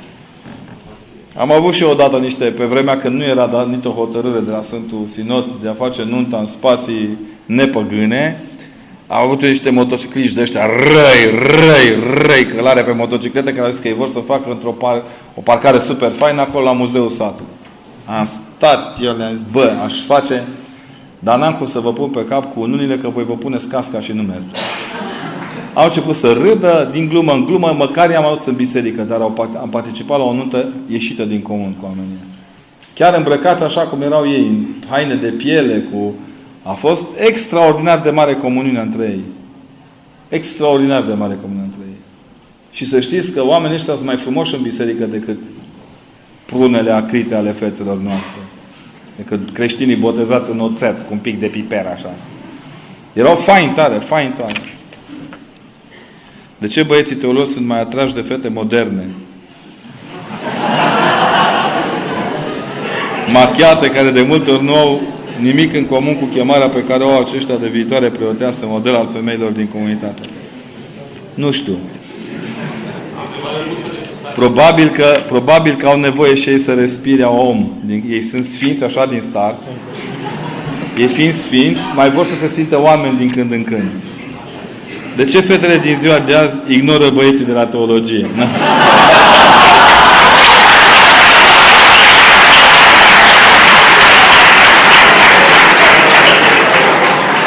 Vedeți ce proști sunteți, dacă asta stat mai mult de vorbă și nu ne-ați ascultat pe noi, ar ieși mai bine.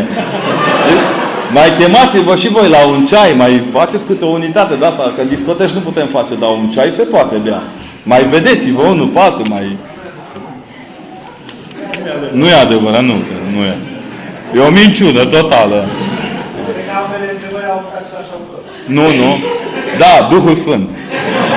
Care a pus întrebarea ca să vedeți cât de lipsiți de sinceritate sunteți între voi.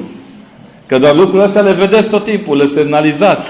Acum, să vă spun cinstit, eu n-aș merge ca fată pe stradă cu unul care se crede deja Dumnezeu. Nu? Care dictează lui Dumnezeu cum trebuie să arate nevasta, parie, parohia, cariera, care îl judecă pe patriarh, pe sinod, dă cu toți de pământ, profesor. El e Sfântul Sfânt. Bă, cu ce să faci? Că ăla deja e Sfânt, gata. Pa! Cu ăștia care nu-ți prometeu, te mai descurci așa. Dar cu ăștia care îți prometei înlănțuiți, vocația preoției nu anulează omenitatea. Când un preot și-a pierdut omenia, și-a pierdut ce are mai de preț. Să știți că harul principal al Duhului Sfânt este bunul simț. Că nu mai e cu bun simț pop, ai un mitocan cu bocanci furând hainele lui Hristos. Și atât. Care este mecanismul orgolului feminin? Nu, fetelor, teză de doctorat. Scrieți! nu vreau să mai am aud de tine. Nu... Păi băi, oameni buni, dacă scrieți așa urât și așa de alambicat, ce să mai audă de voi? Să vă spun, există o modalitate de a se duce uh, omul de lângă tine, fie că e bărbat, fie că e femeie, prin luciditatea de care dai dovadă. Trebuie să fiți limpezi. Și nu limpezi că, da, vino, mergem, stai jos, fă, ridică-te, fă. Fă ministru, cam așa. Da? Deci nu dă astea. Când zi limpezime, spui ce vrei, peste că, eu pe el mă distrează la noi la Sibiu când se căsătoresc studenții cu fete de la politologie aplicată. Ce să facă ea cu coana politolog în fundul curții, bă, tată? Ea n-au asfalt, n-au wc în casă. Vine politologa într-un stat și prima dată toți sunt, uitați toți sunt foarte încântați. Părinte, o parohie mică, să simte o preoție lucrătoare. Bă, într-o lună le trece la toți, auzi? Bă, ce rău am nimerit. Știți, părinte, nu vin decât doi oameni la biserică. Păi, bă, tată, dar tu ai zis mic, așa să-i poți mântui. Păi, doi oameni îi poți mântui. Tu vrei acolo cu 100 de mii de apartamente. Bă, atunci nu prea vrei să te mântuiești. Și el ia câte o fătucă de asta săraca și în capul fetelor, cum au preoteasă asfalt, mașină, ușurel, fetelor, ușurel. Ușurel. Ălea sunt ocupate. Voi trebuie să gândiți din stat că preoția voastră, pe lângă preoția soțului noastră, este mai mult o chestiune de cord decât de card. La fel și băieții. Da?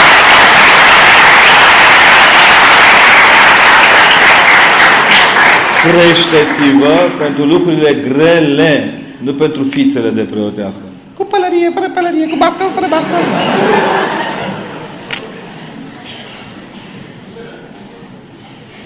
Aici, eh? ok, de, ce păream despre attached parenting, principiul expuse de doctor, pe, nu, nu n-am citit asta, am citit una de, pe, de parenting vreo 10-15, dar asta chiar n-am citit-o. Ce, ce le putem spune celor care spun că sunt nehotărâți ca să nu mai nu sunt hotărâți dacă să creadă sau nu în Dumnezeu. Să n-ai ce să le spui. Ce se spune? De exemplu, ce părinte, exact ca așa se întâmplă. Ca unul, unul care crede sau nu crede în Dumnezeu, deci e nehotărât în ceea ce privește credința, e ca unul care se îndoiește de propriului părinți. Și nu știu, asta e mama, nu e mama, asta e tata, nu e tata. E pururea în dubiu. Știți? Gândiți-vă că așa, întrebarea asta e, sună cumva. Dar când tatăl tău a murit și nu mai seamănă cu cel care era viu, tocmai ca să nu ți se rupă sufletul când îl pui în groapă. Nu mai e aceeași întrebare. Credința în Dumnezeu se dobândește în situații de luptă, nu în situații de pace. Ce credeți voi că e, înseamnă credință la voi, este funcțională până când ești dus la marginea prăpastiei. Acolo se măsoară credința. Să dea Dumnezeu să nu vă măsoare nimeni niciodată. Să rămâneți voi așa îmbătați de ideea ce credincioși sunteți. Știți? Dar, în general, credința numai în sistem de luptă se poate vedea și vădi. Ce părere aveți despre Elimination Communication, metoda prin care poți crește copiii mici fără scutece? Cu Pampers, nu? Fiți copii cu minți, nu luați toate module. Ce părere aveți despre cezariană?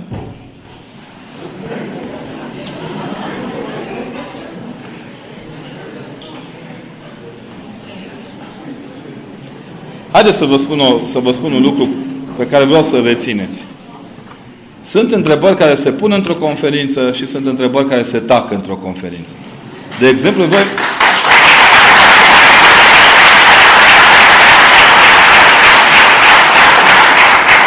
De exemplu, pe mine nu m-a deranjat dacă mă v-ați întrebat dacă sunt normal sau nu sunt normal la cap și nici dacă m-ați întrebat public asta.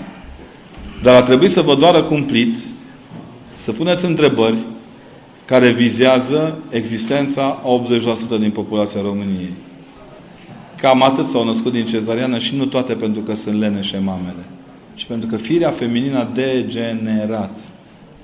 Că din nenorocitul stil de viață românesc a început să dispară naturalețea.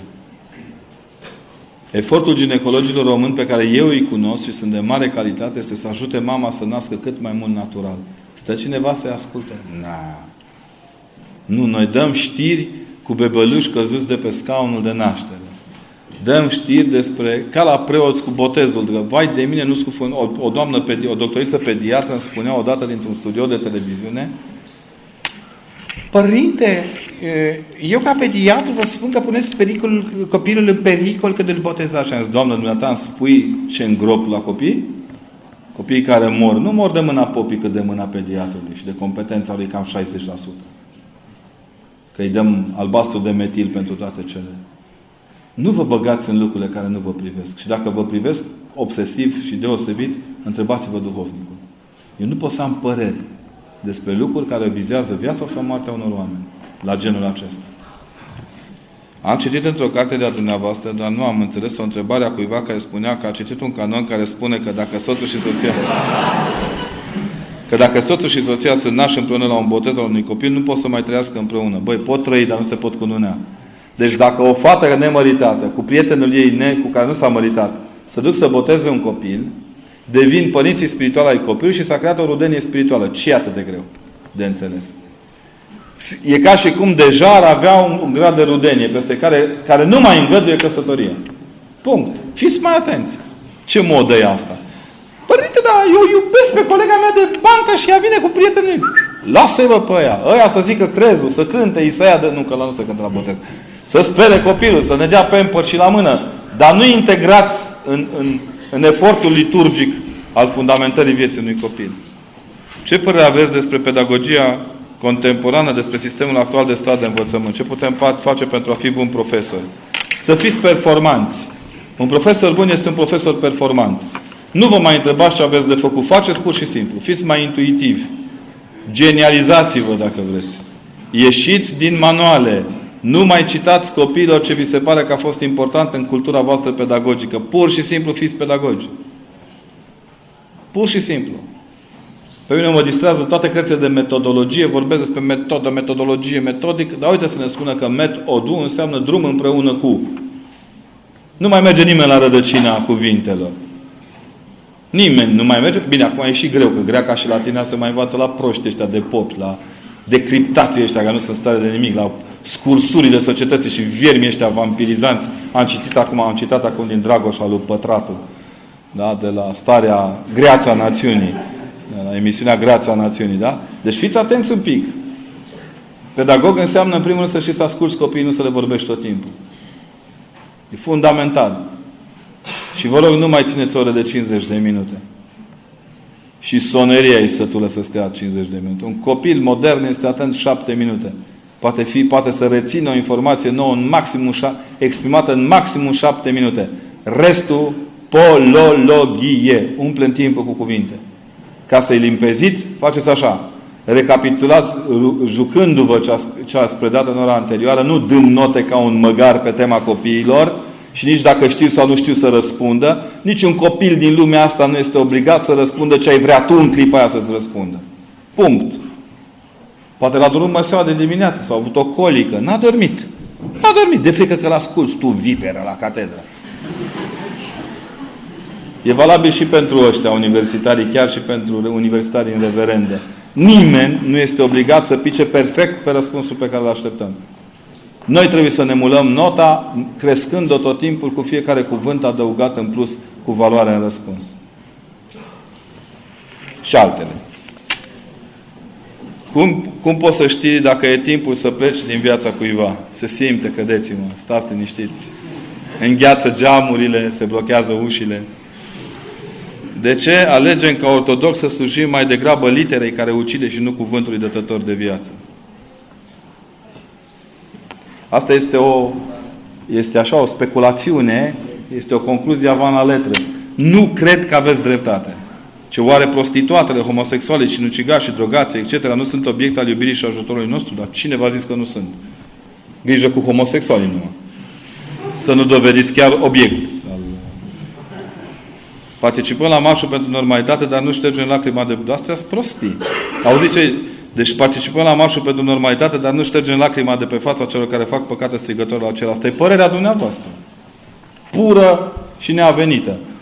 Nici nu mai citesc că pierdem timpul. Să vă spun, există oameni care sunt descriși de, de Sfântul Ambrozie, de Milano și de Fericitul Augustin, care se închid în casă în mijlocul zilei, trag obloanele și spun că soarele n-a răsărit pentru că ei nu-l văd. Deschideți-vă obloanele și mai căutați. Biserica asta nu stă pe părerile unor handicapați în mediocritate, ci pe oamenilor care se bagă în tranșee și luptă ca proștii și nu așteaptă nicio medalie de la nimeni și nicio aplaudă de la nimeni și un pupat de la nimeni. Terminați cu prostiile, ieșiți în, trăiți în biserică să puteți vorbi despre biserică. Nu într-un colț de, de suficiență mediocră. Să râd mâna, Părinte, și eu. Aș vrea să vă întreb despre creativitate. La ora pe care o am la secția mea, ni s-a cerut să definim acest concept. Eu i-am răspuns profesorului că înseamnă iubire, raportându-mă la creaționist, ca să zic pe scurt. Însă sunt curioasă, dumneavoastră, ca preot, ce părere aveți despre creativitate? Creativitatea înseamnă copărtășie cu Dumnezeu la umplerea de sens a lucrurilor. Dați sens lucrurilor. Asta înseamnă să fii creativ. Să dai un sens lucrurilor. Două dure de pix pe o bucată de hârtie igienică nu e operă de artă. Și nici articole de la Kamikaze nu sunt jurnalism. Sunt pornografie. Ca să dați sens, trebuie să descoperiți cui se adresează în final actul creator pe care îl propuneți. Părinte, cum să procedez dacă simt o legătură vie între mine și duhovnic? vie. Ieșiți din vie. ușurel, mai ușurel, că până și duhovnicii sunt oameni, nu întotdeauna reverenda îți putește de ceva. Uh, încheiați legătura vie, mortificați-o la borcănaș și vă mutați la alt duhovnic care, din fericire, poate fi și duhovnicul duhovnicului dumneavoastră. Măcar pentru un moment. Ce părere aveți despre ora Pământului? 8 și 22. Deci oameni care cheltuie cât orașul București ca să-și lanseze o rachetă pe care o testează, ne cer să stăm o oră la lumânare ca să facem bine pământul. Sigur că trebuie respectat. așa un fel de prietenie socială. Dar n-ar fi mai bine dacă, de exemplu, săptămâna patimilor n-am slujit cu luminile aprinse în biserică, ci doar cu lumânările, așa? Și n-am mai aprinde televizoarele măcar în săptămâna și nici laptopurile. Și nu ne-am mai încărcat celularele în săptămâna patim. Cât curent s-a redus atunci, nu?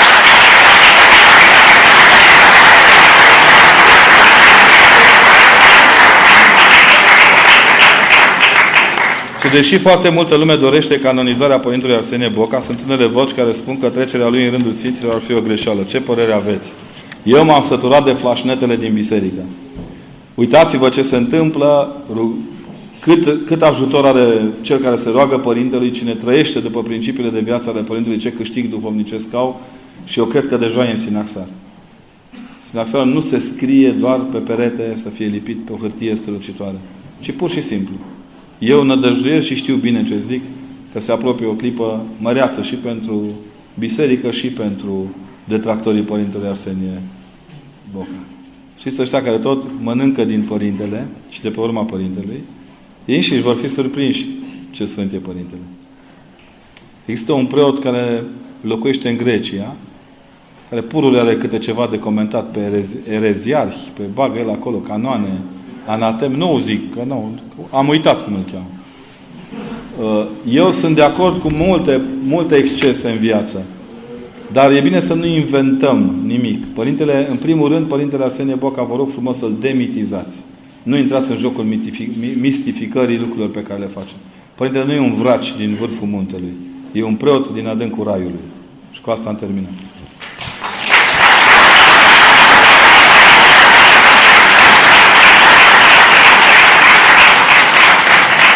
Cum reușim să regăsim sensul vieții atunci când ești în depresie gravă sub medicație zilnică? Cred că trebuie să vă căutați alt sprijin decât medicația. În general, cere sprijinul oamenilor care vă iubesc.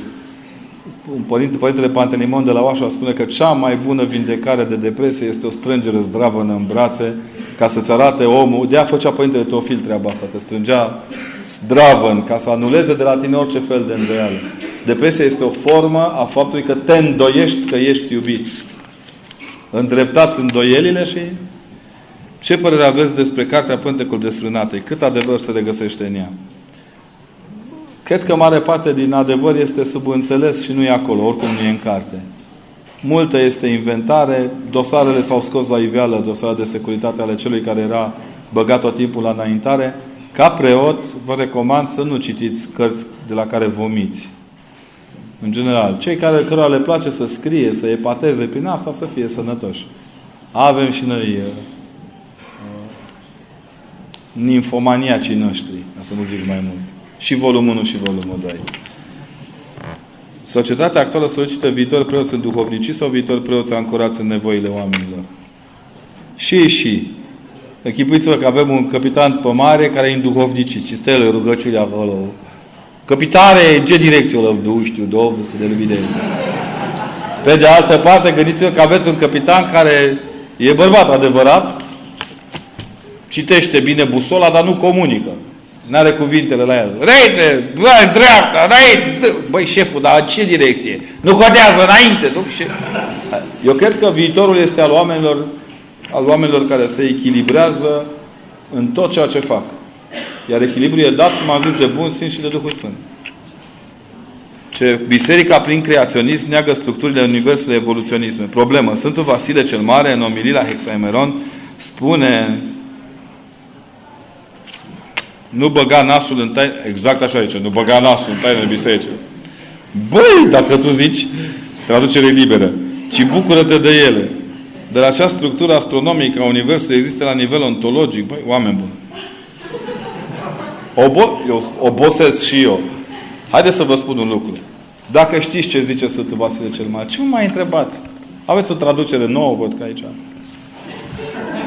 Cine v-a spus vreodată, cine v-a spus vreodată că biserica nu se uită la dezvoltarea științei? Suntem atenți, o urmărim, ne bucură fiecare element din evoluționism care întărește creaționismul. Cum să fim împotriva evoluționismului. Nu ne prinde bine evoluționismul. Arată realitatea creaționismului. Asta spune să nu-ți bagi nasul.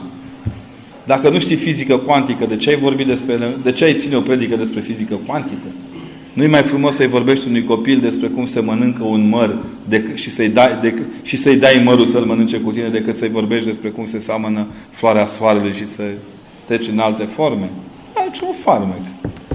Sfântul Vasile cel Mare nu cred că îndeamnă să ne băgăm nasul. Cineva să ne băgăm nasul cu măsură. Cât de important este un, pentru un tânăr să respecte canoanele date de către preotul duhovnic? E important pentru că e ca un antrenor. De-aia pierd echipele mici, în general, pentru că nu au disciplină de joc. A ține canonul înseamnă, de fapt, a ține disciplina de joc. Părinte, cred că Dumnezeu nu mi-a dat niciun dar. Dar scrieți frumos. Frumos?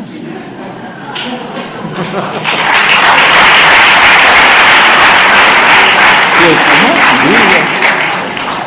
Atent. Uitați, deja v-ați descoperit un dar. A scris frumos și a fost aplaudat.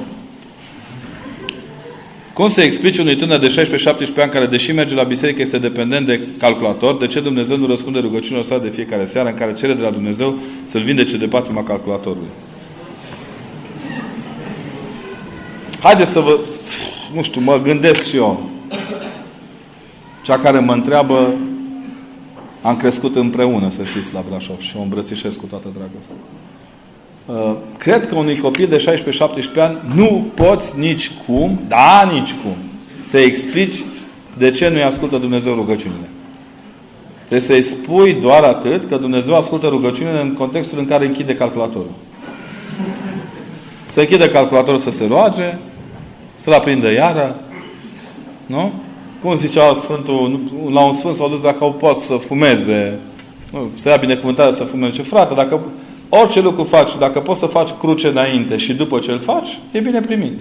Ia vezi, Doamne binecuvântează țigara asta. Poți să Și lasă și Doamne mulți ani de țigara asta. Nu prea ține. Da? Nu prea ține. Nu-l forțați să se roage pentru lucruri care se pot rezolva altfel. Stați de vorbă cu el și încercați să-l duceți către cineva care cu maturitate să-l facă să zâmbească asupra propriei sale neputințe. Pentru că a nu putea să renunți la calculator este o neputință hilară până la urmă. Mari bărbați ai neamului ăsta care nu mai pot fără tablete și fără telefoane și fără frână de mașină. De puternici suntem că dacă ne-a sărit frâna la mașină, s-a dus puternici. Dar rămâne de discutat în legătură cu milostenia două puncte. Când face milostenie, trebuie sau nu să-i cercetăm pe cei care le face milostenie? Cum să-i cercetăm? Măi, nu la băieții de la DNA, da? Faceți milostenie ca un anumit primar, vă rog. Trebuie să vedem ce face cu milostenia noastră pentru a ști dacă îl mai miluim sau nu e treaba noastră. Eu cred că nu e treaba noastră. Părerea mea personală. Nu vi s-a, așa e că vi s-a întâmplat și vouă să vă ceară cineva pe stradă un leu și voi să-l dați și când ați intrat în primul magazin să conștientizați că exact un leu vă lipsește să vă cumpărați ceea ce vrea să vă cumpărați. Ăsta e testul ca să făcut milostenie. Când ceea ce ați dat vă lipsește, dar se împlinește de un produs mai bun, mult mai ieftin pe care îl vedeți acolo sub ochii voștri. Pentru că mai fericit este a da decât a lua, dar și a lua seamă să nu dai celui care nu știe să primească. Părintele Sabate Baștavai chiar avea po- povestea asta când, că unui bețiv, când vrei să faci pomană, trebuie să-i dai un pahar de țuică. Unui alcoolic. Mă gândeam, bă, bate câmpii. Dar nu. Pentru că el spunea că de fapt lui ea îi trebuie. Și până îl faci să iasă din ea, trebuie să muncești în fiecare zi împotriva paharului. Deci milostenie înseamnă să-i dai și să muncești împotriva ceea ce îi dai. Hmm. E greu. Ce mai bine închideți ochii și dați cu ochii închiși.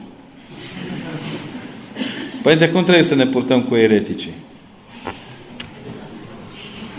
Nu mă provocați, vă rog frumos. În primul rând, să diagnostizați corect erezia, să nu vă trăiți că ziceți eretici la unii despre care sunt mai buni decât voi. Cum pot scăpa tinerii de gândurile de hulă care îi chinuie, chiar dacă le spovedesc și se împărtășesc? Hulă la adresa cui, că asta e una dintre probleme, dar cel mai simplu este mergeți acasă, băgați-vă capul în pernă și ziceți în perna aia tot ce aveți pe suflet. Descărcați odată pentru totdeauna și reveniți și când vă apucară, mai mergeți odată că o să vă săturați voi și vă să mai goliți. Și nu în ultimul rând cereți ajutorul duhovnicului. La el e cheița franceză. Cineva zice că se uită cu poftă la trupul fetelor și vrea să scape de viciul acesta. Foarte bine. Nu vă mai uitați la fete. Dar nici la băieți, da? Fiți mai atenți în direcția în care priviți. Ce ai, ce părinte profesor, ce se poate face când ai pe conștiință 20 de avorturi și te mustră conștiința? Zice, preasfințitul Macari a spus aseară că la judecată vor veni și prunci avortați. Mai am eu speranță de mântuire? Pe pot să zic altceva decât un episcop. Eram în primul an de preoție undeva la Turceni, de unde se trage domnul Șova, are numele acum. Și am spovedit marți, miercuri, joi, până vine dimineața, aproape în continuu, cu câte o pauză de o oră jumate pe noapte. Dacă aveam capace, erau sărite de mult. Capacele mele aselenizau de mult.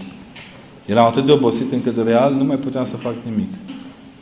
Și m-am mutat de lângă Turceni, într-o localitate din apropiere, unde preotul local făcuse mari minuni. Mari, mari. Luase clopotul și îl vânduse la turci. Uh, lăsase într-o decădere totală viața oamenilor pentru că nu-l interesa. Când am ajuns acolo, oamenii așteptau cu fur și topoare. Ne-am împrietenit repede. Au constatat că nu e preotul la care l-așteptau. Ei, în efortul de acolo, cel mai important a fost următorul moment în care, la un moment dat, spovedind, spovedind, a venit și o doamnă cu mai mult de 20 de avorturi. Eram în primul an de preoție, am crezut că îmi pică cerul în cap, că știi, în primii 2, 3, 4 ani te, te cutremuri, așa nu-ți vine să crezi. Poate te obișnuiești. Din nefericire sau din fericire. Și la un moment dat, uh, ce să-i îi zic, Doamne, uitați, nu, să nu veniți la împărtășiri, vă rog, stați acolo în colț cu minte, după, după, după, după, după, ce, vă împărtă, după ce se împărtășește celălalt, o să stăm de povești, o să vorbim împreună, ți-ai găsit. Cine credeți că a fost prima la împărtășiri? Hop! Nana Fleanca. Bă, o văd pe asta. Ce să-i facă? Preotul nu are voie să vădească pe nimeni de, de, de păcat, să zică, ieși de la scol, ieși de aici. Nu? Poți să-i faci un gest, dar nu mai ești preot. M-am întors și în locul vinului, în altar, era o, un pahar murdar, care a luat niște pâine uscată, cu lingura aia cu care pui de obicei cărbunele la cădeliță. L-am băgat, am găsit și un pic de oțet, deci totul a fost preparat și am pus fața de uh, șervețelul, l-am pus în dreptul paharului și m-a dus și când aia căsca gura, i-am dat cu toată plinătatea. Asta, da, da, da. Aplaudați, dar nu știți ce aplaudați. Și la un moment dat, femeia mă spus, Părinte, dar nu se poate, da, doamne, ce s-a întâmplat? Am eu moaca asta de actor clar. Doamne, dar ce s-a întâmplat? Ferească Dumnezeu. Părinte, dar uite, e o acritură, e o porcărie ce mi-a dat. Doamne, e, e împărtășanie, doamne, stați cu mine, stați să vedem. M-am întors, am luat potirul, care era cu vin de carmel, în vremea mai aveam în România, vin de carmel cu împărtășania pregătit și au venit copilașii și au zis, ia cu cum e, tăticule?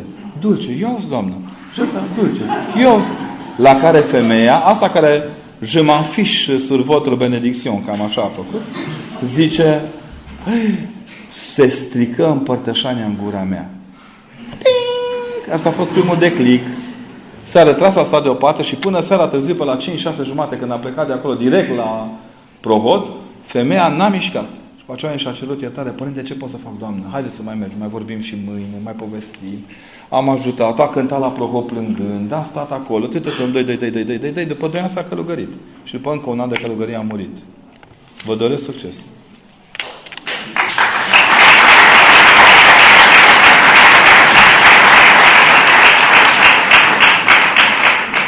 Ce să fac în renunț foarte ușor la post? Când am poftă de ceva dulce, nu mă întăresc și îmi fac pofta.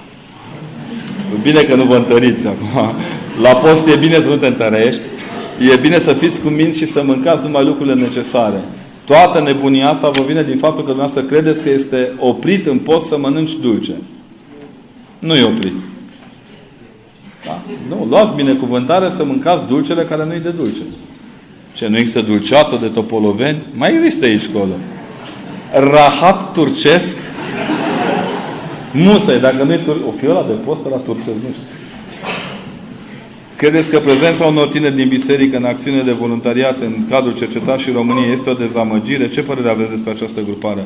Personal, cred că e o masonerie mai mică asta cu cercetare și României, dar e părerea mea personală. Însă asta trebuie să ne pună pe gând, gânduri ca biserică.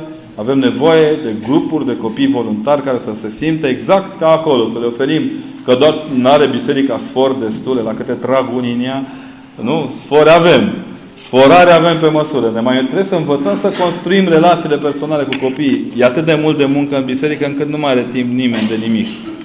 Important ar fi, uite, strângeți-vă, luați copiii, construiți Eu cunosc familii întregi de copii, cu copii care au renunțat la cercetare, s-au strâns pe lângă un grup de parohie și au creat propriul lor grup de... Că doar nu trebuie tricoul pește prăjit, ci copiii simt nevoia unei uniforme ieșite din comun, unor acțiuni care să aibă țintă.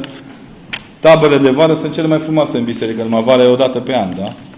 Ce trebuie să faci când ești nedreptățit și situația impune să arăți că este incorrect ce, ce ți se face și că ceea ce urmează să faci depinde de această nedreptate? Cum ai cu smerenie atunci? Măi, oameni buni, nedreptatea nu se tratează cu smerenie, ci cu adevăr.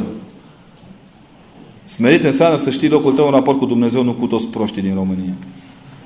Deci dacă simțiți că vă este încălcat un drept fundamental, vă ridicați, îl spuneți și plecați. Oricum nu o să-l câștigați din gura voastră, ci tot din mâna lui Dumnezeu. Și știți că eu am învățat un lucru foarte serios. Fiecare șut în partea dorsoventrală înseamnă un pas mare înainte. S-ar putea ca dreptatea pe care o căutați să vă lasă cu capul spart și să nu vă folosească la nimic. Ați auzit de cartea Curs de Miracole? Doamne, numai asta mai lipsea. Să mi-o dați neapărat. Nu pot trăi fără curs de miracole. Asta. Asta în lipsea. Mai avem de făcut un manual de fluierat în biserică. O, o un volum de poezii tăcute și altele. Hai să fim serioși. A, mai, asta ne mai lăsăm să facem miracole după curs. Până ziua sunt Duhul Sfânt, am venit în ce, ce, să, ce le spune și ce nu le spunem copiilor despre sexualitate? Copii până în 12 ani. Spuneți-le tot că dacă nu află singuri. Fiți niște părinți mai destinși Sexualitatea copilor dumneavoastră nu seamănă cu a dumneavoastră la 12 ani. Vă dau scris și apoi uitați-vă bine că draci au înăvărit în școli și le bagă în cap prostii. Că au reacționat toți la Vasilică care pică de pe scară, de la Vasilică care pune prezervativul lui Vasilică n-a reacționat nimeni. Sunt cărți întregi care circulă. Moldova e plină de o asociație care a dat o felul de broșurele în care Vasilică îi pune prezervativul lui Vasilică și se pupă băieții acolo. Ăia n-au căzut de pe scară, au căzut direct în cap. Ales imagini din iad până la urmă. Fiți cu minți, explicați-le ceea ce, ceea ce vă întreabă. Nu le explicați în plus nimic.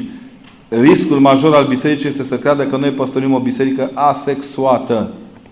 E boală veche la noi. Trebuie să discutăm, dar lucrurile sunt legate de părinți, copii, duhovnic. Părinte, ce părere aveți despre tatuaje și tăieturi pentru inele agățate de corp? Uh, nu, ca și cartea despre miracole, nu pot trăi fără o concepție despre tatuaje. Să știți că eu n-am o problemă cu tatuații. Nu am o problemă cu tatuajele. Da? Deci tatuații îi primesc râzând, glumind, făcând mișto de ei. Iar cu inelele, să știți că am pățit una cât o mie, am mai spus-o la câteva conferințe, vă spun, doar să o țineți minte, nu pentru că toate lucrurile se petrec așa. O, o fată care era din mișcarea colivă, ă, asta, emo, nu? Știți că când au ridicat coliva, s-au supărat că au prins lumânarea, că au stricat tot farmecul, da? Deci ăștia la un moment dat au venit o fată de genul ăsta cu cercelul nas, dar un cercel care valora foarte mult, era fată din părinți cu bani, ceva mai mult. A venit cu ea nas, s-a spovedit, toți credeau că o să zic du-te acasă, fata în afară de cercelul din nas n-avea alte probleme și chiar era simpatică. Și a zis, draga mea, mâine, fiind florile, anul trecut de florii s-a întâmplat asta, mai un pic. Și vine și de florile astea. A zis, m-ați spărât, zic, știu, iartă-mă. A venit la spovedit, s-a, s-a venit și a zis, mâine vii de flori și te împărtășești. Ea zice, păi da, îmi las cercelul. Nu, nu, păi dacă vii fără cercelul, zic, nu te împărtășesc. Nu poți să joci acum cu mască și acum fără mască la Dumnezeu. La Dumnezeu trebuie să vii cum ești. Bine. Mirată și ea. Bine îmbrăcată, mai, mai uh, cromatică a doua zi. Parcă nu era neagră așa și nu mai era boită. De gândeai că a trecut vulturul pe la ochii ei. Gata, am crezut că o bătut tot tatăl dar nu era așa. Și a venit la împărtășit, pac, s-a pus acolo, am împărtășit-o în altul, foarte atent, s-a uitat la mine așa un pic, dar zâmbea. Știa că bufonul de serviciu trebuie să-și facă numărul. Am împărtășit-o pe fată fără nici un fel, deci chiar n-am avut niciun fel de rezervă și s-a dovedit a fi bine. Între timp, ea imediat cum a ajuns în dreptul icoanei Maicii Domnului și a dat părinte, vă rog să-l primiți. Stai așa. În spate era o fetiță, al cărei tată murise de trei ani. Când ea era foarte mică, singurul sprijin al mamei sale, că știți cum e, când moare cineva în familie, te cam uită ceilalți care erau foarte buni prieteni, foarte apropiați așa și erau viața noastră, prietenul nostru. Ca să citesc din clasici, Ales Bules, știți cam așa. Și au venit ăștia, au venit, au venit, uh, a venit fetița asta, tot timpul a sprijinit, deci tot timpul a sprijinit-o pe maică sa. Și la un moment dat a venit puștoaica, am luat am aflat după aceea că era un diamant, că n-au, n-am ajuns bijutier din motive de ochi. M-am dus și i-am zis fetiței, s-a împărtășit fetița și am zis, Maria, vină încoace. Zic, uite, prin prietena asta ta, zic, Maica Domnului a vrut să-ți ofere o medalie specială pentru ziua de flori. Uite, ai, ai în piept o medalie de la Maica Domnului. Și pac, i-am prins că la se prinde și le material, știți că e cu șurubelă. Pa. Puștoica s-a uitat încântată. Mami, uite ce am primit de la Maica Domnului. Bă, mă gândeam, leu, Vreau să vă spun că cele două fete au rămas foarte bune prietene. Cea mare a dus-o pe cea mică la mare. Cea mare i-a cumpărat celei mici, care este un pic mai sărăcuț acum, că nu e un tată să ajute, nu e un tată să ajute. I-a cumpărat ghiozdanel, i-a făcut trăinuțe cadou de 15 septembrie, ba mai mult decât atât. Când uh, a avut nevoie fetița de prezența mamei sale la o ședință cu părinții, s-a dus și a însoțit-o ea. Și a zis, nu, eu sunt sora ei mai mare, s-au împrietenit foarte tare. Acum, sigur că ăsta e un caz din o mie. Dar e cazul care mă învață că dacă primești cu iubire, dăruiești mai departe tot iubire. Dacă nu...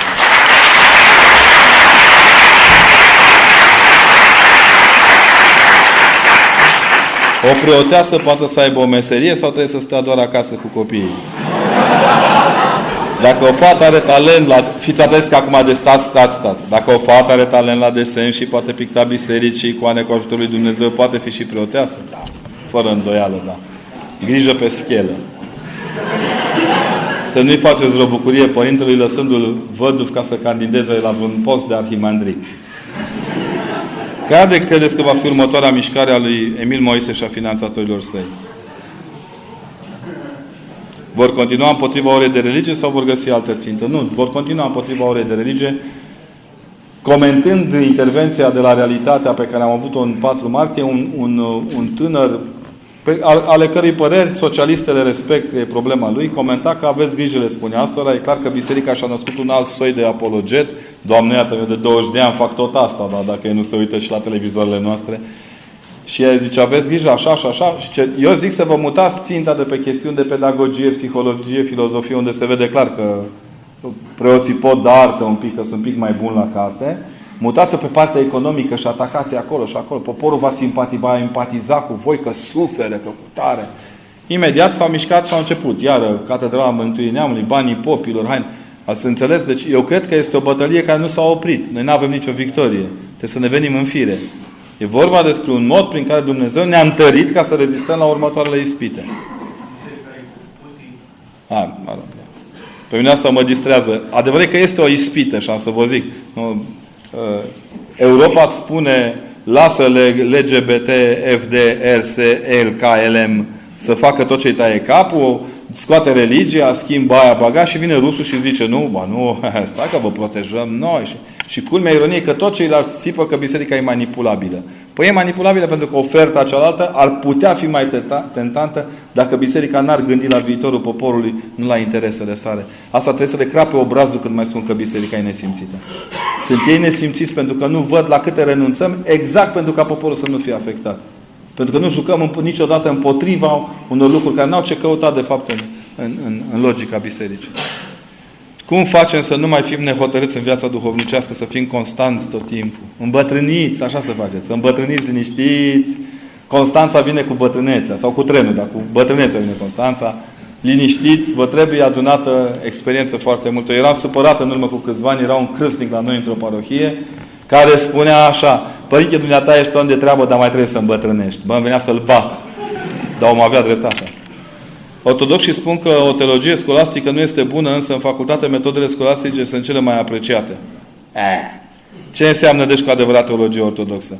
Cum putem înțelege scrierile Sfinților Părinți fără a studia înainte filozofia platonică, aristotelică și neoplatonică? Nu înainte, ci paralel cu patrologia trebuie să le studiați pe astea, ca să nu înceapă să vă placă neoplatonismul, care este o formă de păgânism extrem de ispititoare.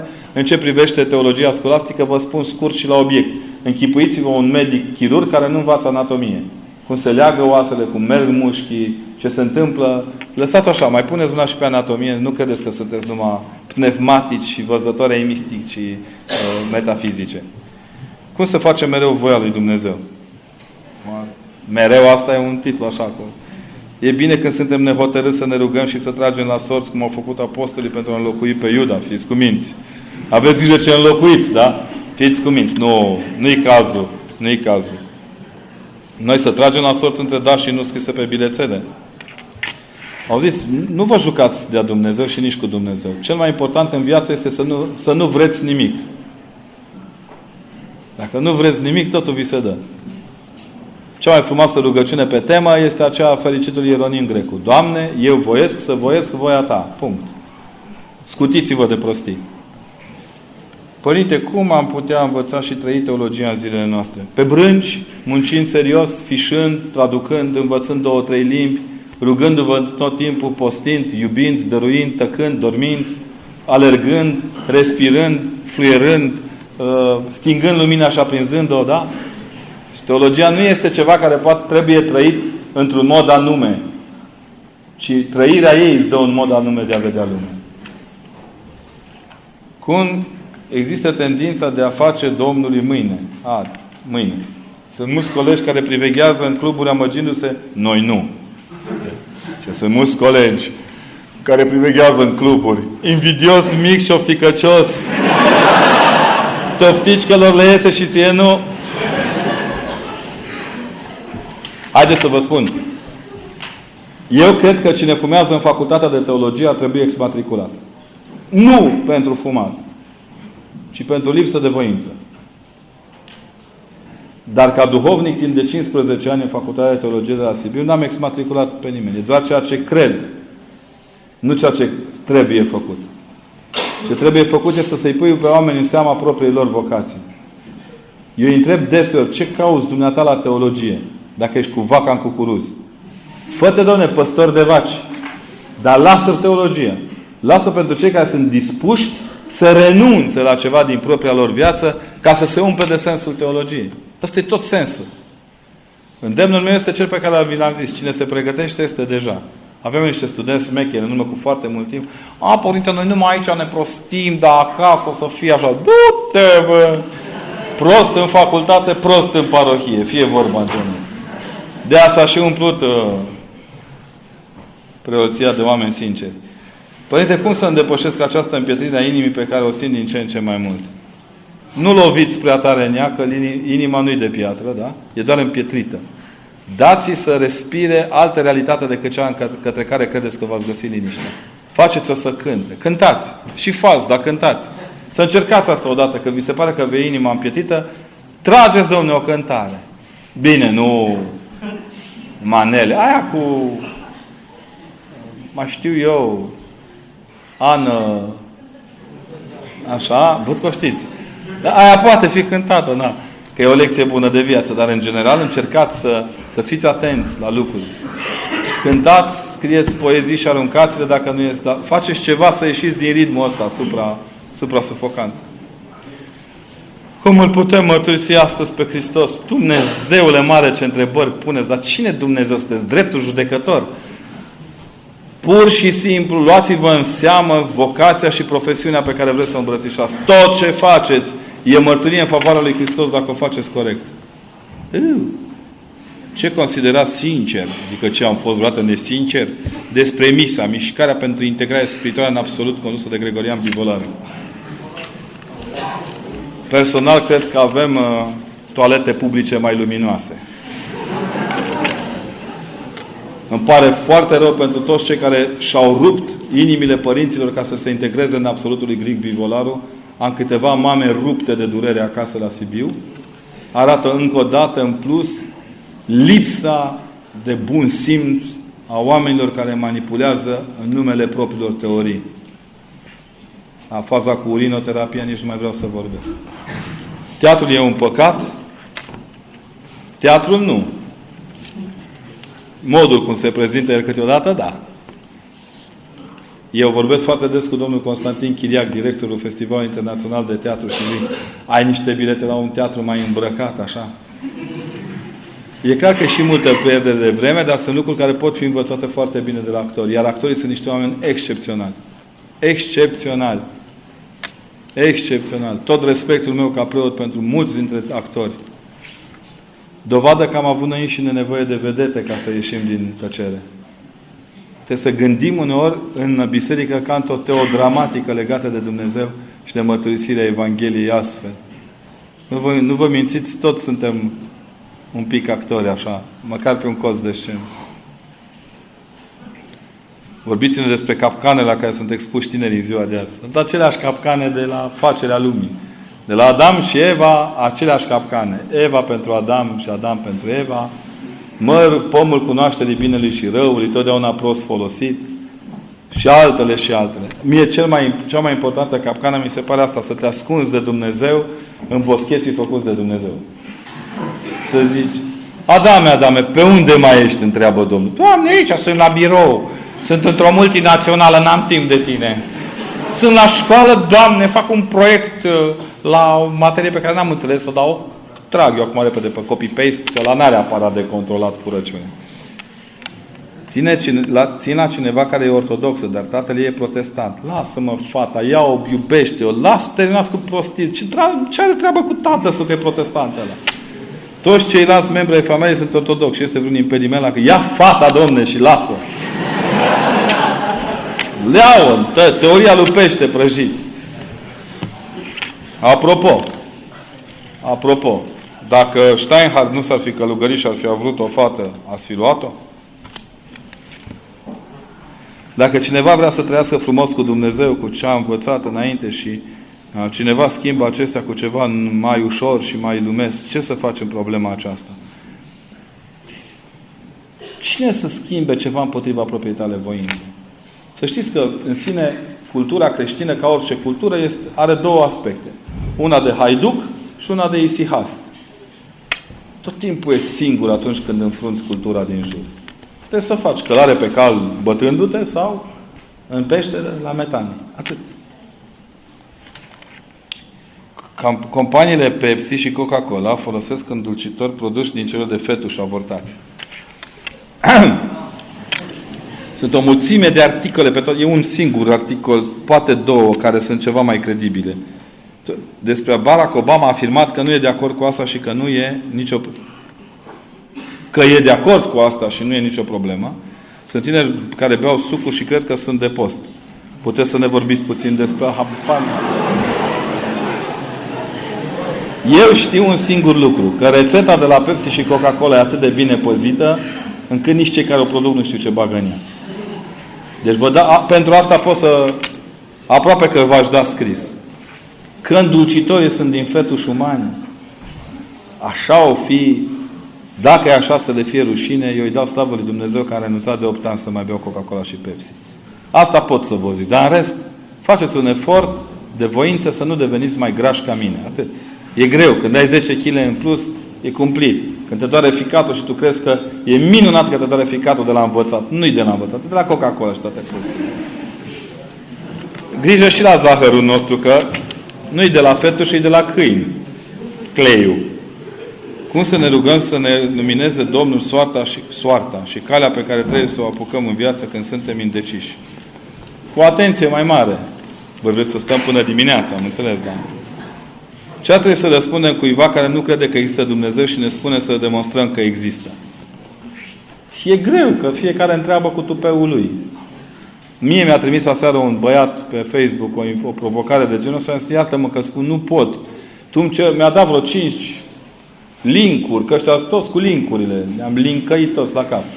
A, bă, om avea dreptate, îmi provoca din, din Biblia scepticul și am zis, iată nu am timp să, să fac treaba asta pentru că trebuie să fug la oncologie, să împărtășesc niște oameni, de acolo merg la o școală generală să dăm drumul la un program pentru, pentru meditația la fizică, mă duc la doi copii care au consum de drog să-i pot interna, după aceea mă duc la, la spovedit vreo șase, șapte oameni, ajung pe la 9 jumate, 10 seara acasă, am deschis până la 2 jumate un, un studiu serios pentru o revistă la care țin să particip neapărat, pentru că e o martorie într-un spațiu cultural. La 2 jumate mă cur, la 6 dimineața, la 5 jumate mă trezesc să plec la București, unde urmează o zi cum a fost cea de azi. 1, 2, 3, 4 întâlniri.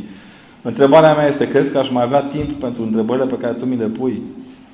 Deci chiar nu știu ce să-i spuneți. Nu-i răspundeți nimic. Lăsați-l așa. Mai sunt deștepți destui care ne spun tot timpul, Doamne, nu cred în Dumnezeu că nu se vede. Și îi zic, bagă deștul în priză să vezi.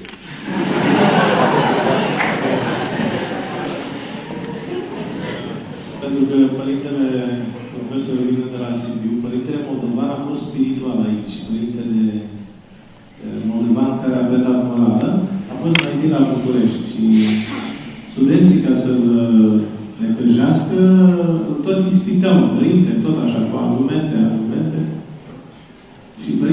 Părintele Moldovan, eh, așa, la un moment dat îi zice, Părinte, puteți să spun și eu, ori, eu nu cred.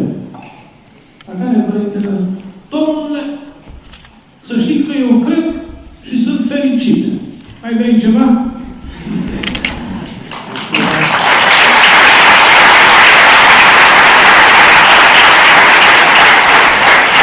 Vreau să vă uitați la învârtoșarea omului care nu crede, cum îi se umflă venele, cum îi tremură mâinile, cum are totdeauna așa câte un joc de scenă. Uh, Părinte profesor, în cadrul unor discuții cu privire la activitatea Mântuitorului pe pământ, din păcate, unele persoane de la care n-ar fi trebuit să audă aceasta, totuși folosesc expresie. Era în vremea aceea. Ultima dată, chiar astăzi am auzit un mesaj pentru ei, vă rugăm. Uh, Vremea aceea pentru biserică este astăzi este începutul mântuirii. Deci ce era valabil în vremea aceea, e valabil și în vremea de acum. Cine nu crede vorba Părintelui, mai puțină fericire nu-i strică. Păi de cum ar putea să ne învingem emoțiile atunci când trebuie să vorbim mai multor persoane? Vorbindu-le pur și simplu. Trebuie cu emoțiile. Credeți că eu n-am emoții acum? Vă înșelați amarnic. Dar le birui dăruind emoțiile lui Dumnezeu. I-am zis, Doamne, iată emoțiile că vedem noi pe drum spre Sibiu cum tremură o jumătate de oră. Mama mea era, a căzut pe când era însărcinată, la câteva zile a născut, dar sora mea era moartă, prin urmare a murit nebotezată. Se mai poate mântui? Ce, poate, ce pot face pentru ea? Eu cred că se poate mântui. Asta nu e în mintea noastră. Dumnezeu face lucrurile astea, dar de ce facem scenarii? Biserica nu trăiește după scenarii. Biserica, gândiți-vă bine că o seamă din pruncii din Galileea de Nord erau născuți, sau din Galileea Mutoasă, erau abia născuți când i-au ucis oamenii. Nu cred că apucat să fie tăiați în prejur. Nu s-au adăugat ei la neamul lui Israel. Da, sunt? Părintele, visele sunt adevărate? Ar trebui să credem în ele. Unele vise am văzut dacă visează să ajungă preot în ortodoxie o fată. A ta să pupe contributor acolo unde toată lumea bagă. Se vroia mare episcopiță. Sănătate și virtute. Ce poți să opresc să viseze? Succes! Cai verzi avem, pereții ne lipsesc. Apropo de blestemul proroțesc, aici e o chestie profundă. Întâmplarea cu prorocul Elisei, prorocul, ucenicul prorocului Ilie și copiii care au murit pentru că prorocul s-a supărat pe ei. Da, da, asta în Vechiul Testament. Hristos a, a venit să ne scutească inclusiv să mai fim nervoși când copiii strigă după noi. Dacă înțelegem asta, suntem salvați. Dacă nu, avem o problemă. De câte ori ne-au strigat ăștia după mine, Doamne miluiește, popa prinde pește. Și le-am explicat că preotul, într-adevăr, este un, pes un pescar de Ichtis. Ichtis este Isus Hristos, Fiul lui Dumnezeu, Mântuitorul. Și i-am zis, voi, voi nu mă jigniți când nu spuneți asta. Nici când ăștia se laudă tu să faci ce, fa- ce zice popa, nu să faci ce face el. Păi da, cine poate face sfințirea apei, cununia, botezul? Nimeni. Tu să faci ce zice el. Pace tuturor, cu pace să ieșim, cu frică de Dumnezeu. Nu asta zice popa. E, asta răutăcios acum, nu ca jurnaliștii noștri care le știu pe toate. E, am, am, am citat acum. Am observat că în ciuda aparențelor și a socializării, mulți tineri sunt deznădăjduiți și singurați. Cum îi putem ajuta? Stând de vorbă cu ei. Mecanismul comunicării nu înseamnă că stăm în aceeași încăpere toți, ci că între noi comunicăm, vorbim, cântăm, râdem, ne rugăm. Nu urâm împreună, că ura împreună naște moște.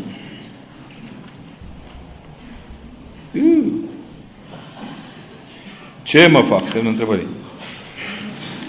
Am fost cu cineva pe la Sfintele Mașe și m-a sunat disperat că s-au năpustit asupra sa multe necazuri, certuri, stropeam cu aghiasmă și o persoană să răsti la mine. Ce dai cu aghiazmă? Mă crezi drac? Ce trebuie să răspund? Au început să cânt, să învie Dumnezeu, să se risipească vrăjmașul lui, să piară cu fie.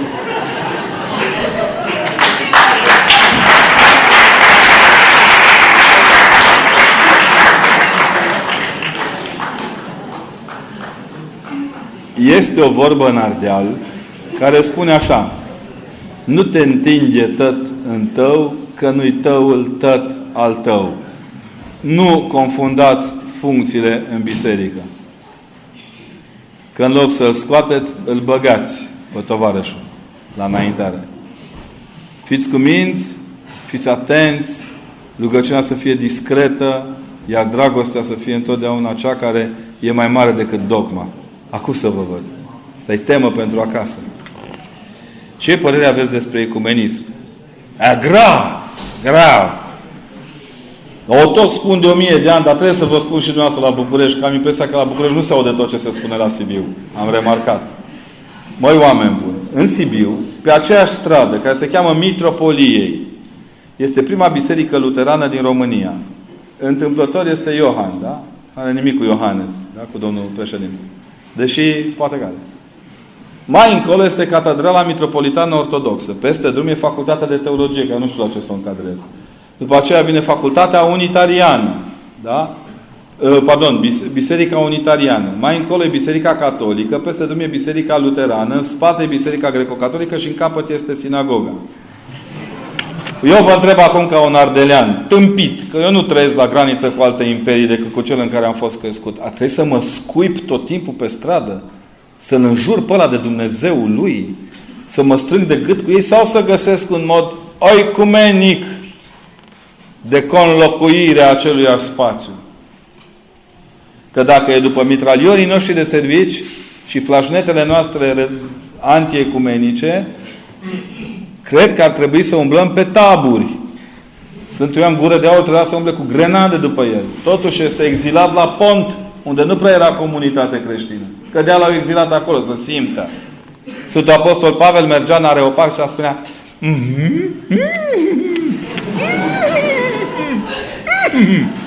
Vestea Evanghelia muților.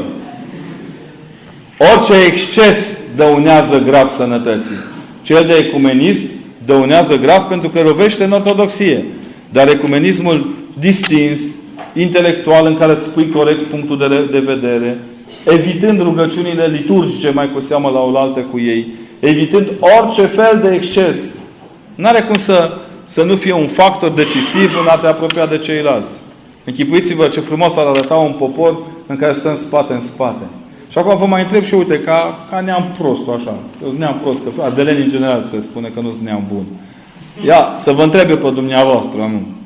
Nu vi se pare că și 6 martie ar trebui trecut în calendar ca o lecție de ecumenicitate și nu este ecumenism dată Europei de către români? Că în numele copiilor lor, părinții români, indiferent de confesiune, au semnat că vor copii la ora de religie? Deci într-o Europa care vorbește tot timpul despre valori umaniste, valoarea rămânerii împreună a oamenilor în numele unui ideal creștin și valoarea menținerii în funcția de stat de președinte a unui minoritar de altă confesiune e cea mai mare lecție pe care România a dat-o în ultimii 25 de ani Europei. Dar Europa e prea preocupată de sine, de propriul său narcisism politic și nu vede. Săptămâna de rugăciune ecumenică. da. Nu, nu. De aici mă tot laudă și omor. Eu la de-astea fac stup. Cum am putea să ne deschidem inima noastră pentru a conștientiza iubirea nemăsurată lui Dumnezeu față de noi? Eu vă zic că părinții biserici au o vorbă cât o mie, aveți grijă să nu, nu să nu-L provocați pe Dumnezeu să simțiți tot harul de care este în stare să vă umple inima. Foarte greu de dus. Dumnezeu ne dă o picătură din preasfântul tău har. Atâta se cere în rugă. O picătură. Altfel te sufoci. abia mergi, abia te duci. Nici nu-ți vine să crezi cât de greu este. Nu că ar fi un bolovan, ci este atât de mare Dumnezeu încât te-ai vrea în El în fracțiunea imediat următoare. Nu mai există nicio etapă intermediă. Uiți de tot. Pentru mine asta e problema când ăștia în tot spun cum? Iad și rai, că în rai nu o să ne uităm după aia din fundul iadului. Se vede clar că n-au experimentat a trăi în Dumnezeu realitatea. Când ești acolo, nu există nici o altă realitate. Acum păstrând proporțiile. Gândiți-vă că stăm împreună de ceva ore și încă n-ați ieșit neapărat. Păstrând proporțiile. Părintele Mihoc ne povestea odată că era pe tren, mergea la, în Maramureș și erau două cucoane care pipașe, din tribul pipașilor. Și părinte vă deranjează, părintele la 2 metri putea și să le spună că îl deranjează. Nu. No. Și ele au stat și pe aceea părintele ușor, ușor a dus vorba despre Evanghelie, despre Scriptură, le-a făcut exegeze, le-a povestit acolo. Au ajuns fără să mai fumeze nimic de la aproape de la Cluj până la Baia Mare. Na, cale serioasă. Doamne, părinte, așa de repede am ajuns și n-am mai fumat. La care părintele, și n-am făcut decât să vorbim despre Dumnezeu, nu cu El. Știți? Am schizofrenie, dar îmi iau medicamentele cu conștiinciozitate și sunt bine, am un loc de muncă, etc. Mă amăgesc sperând că voi putea întemeia o familie în duh creștin. Nu, nici de cum. Nici de cum, dar trebuie să fiți foarte atent. Plus cu plus dau întotdeauna minus. Trebuie să găsiți pe cineva suficient de rezistent, căruia să-i spuneți cinstit despre ce e vorba, ca nu cumva să aveți urmări. Dacă încrederea în cuvânt și în faptă te dezamăgește inversul acestora de a nu face, ce se face în această situație? Spre obosi să citesc paradigme metafizico-intrinseci. Deci, dacă încrederea în cuvânt și în faptă te dezamăgește în inversul acestora de a nu face, ce să faci? Adică dacă cineva te încurajează să nu faci, că tu ai face. Nu știu. N-am tâlcuire. În Biblia de la 1688 la Luca 2 cu 7 scrie și a născut pe fiul ei cel din tâi născut, text întâlnit în Bibliile sectante. Acum se folosește cel unul. De ce s-a folosit un cuvânt greșit într-o Biblie ortodoxă? 1688. Despre ce vorbiți dumneavoastră? Limba abia se plămădea. Despre ce, despre ce vorbim? Înainte ei mai fusese o traducere a Noului Testament, 1648. Păi, dar ce grijuriți sunteți la limba de... Ia, certați pe traducători, că vă vedeți cu ei. Limba este o evoluție. Una înseamnă cel din tâi într-o anumită situație. Nu poți să știi. În general, să știți că, într-adevăr, traducerile noastre au fost deficitare pe o lungă perioadă de timp, nu pentru că am fi fost noi băieți răi, dar am avut experți. Nu. Chiar e te scârcot așa. Dar când vă vedeți cu traducătorii, cum am stabilit? Ce se poate face dacă un copil a fost botezat de două ori? Pă, să trăiască într-un mulți ani. Ce să-i faci? L-a dus tata să nu afle mama sau l-a dus mama sau să nu afle tată. Să eu am trei cazuri de genul ăsta, niște vlăjgani în toată firea, pop de mâna întâi, crapă capul diavolului cu crucea și cu rugăciunea unul dintre ei. Da. Cum funcționează vederea cu Duhul?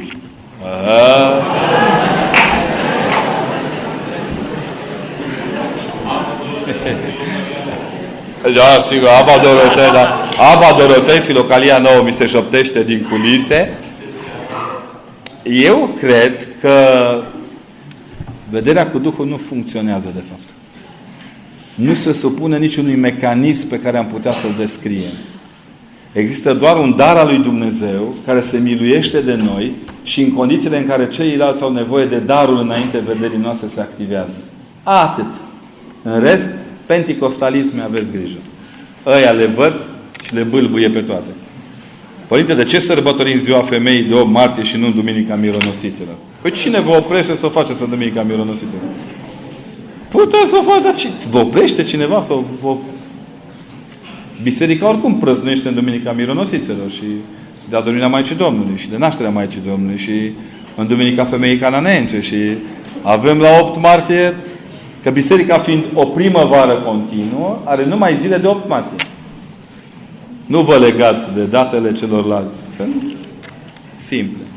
Păi de cum putem ajuta la canonizarea Sfântului Ilie Clăcătușu? Păi dacă e Sfântul Ilie, ce să mai canonizăm?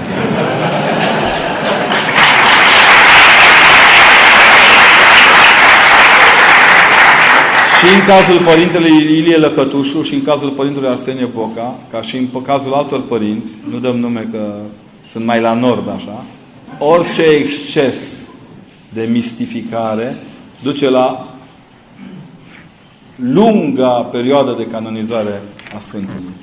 Nu fiți excesivi în, uh, în mituri legate de ei. Ce a făcut? Ce a zis? Și nu puneți în gura lui, lor lucruri care nu le-au spus. Mai au la familie, la... Asta le iau acasă.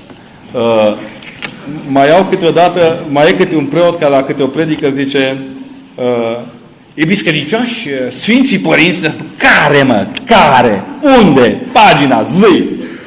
Adică trebuie să lăsăm deoparte general. Părintele Arsenie Boca a spus unde?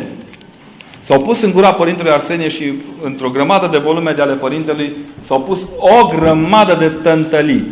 Nu au nicio legătură cu Părintele.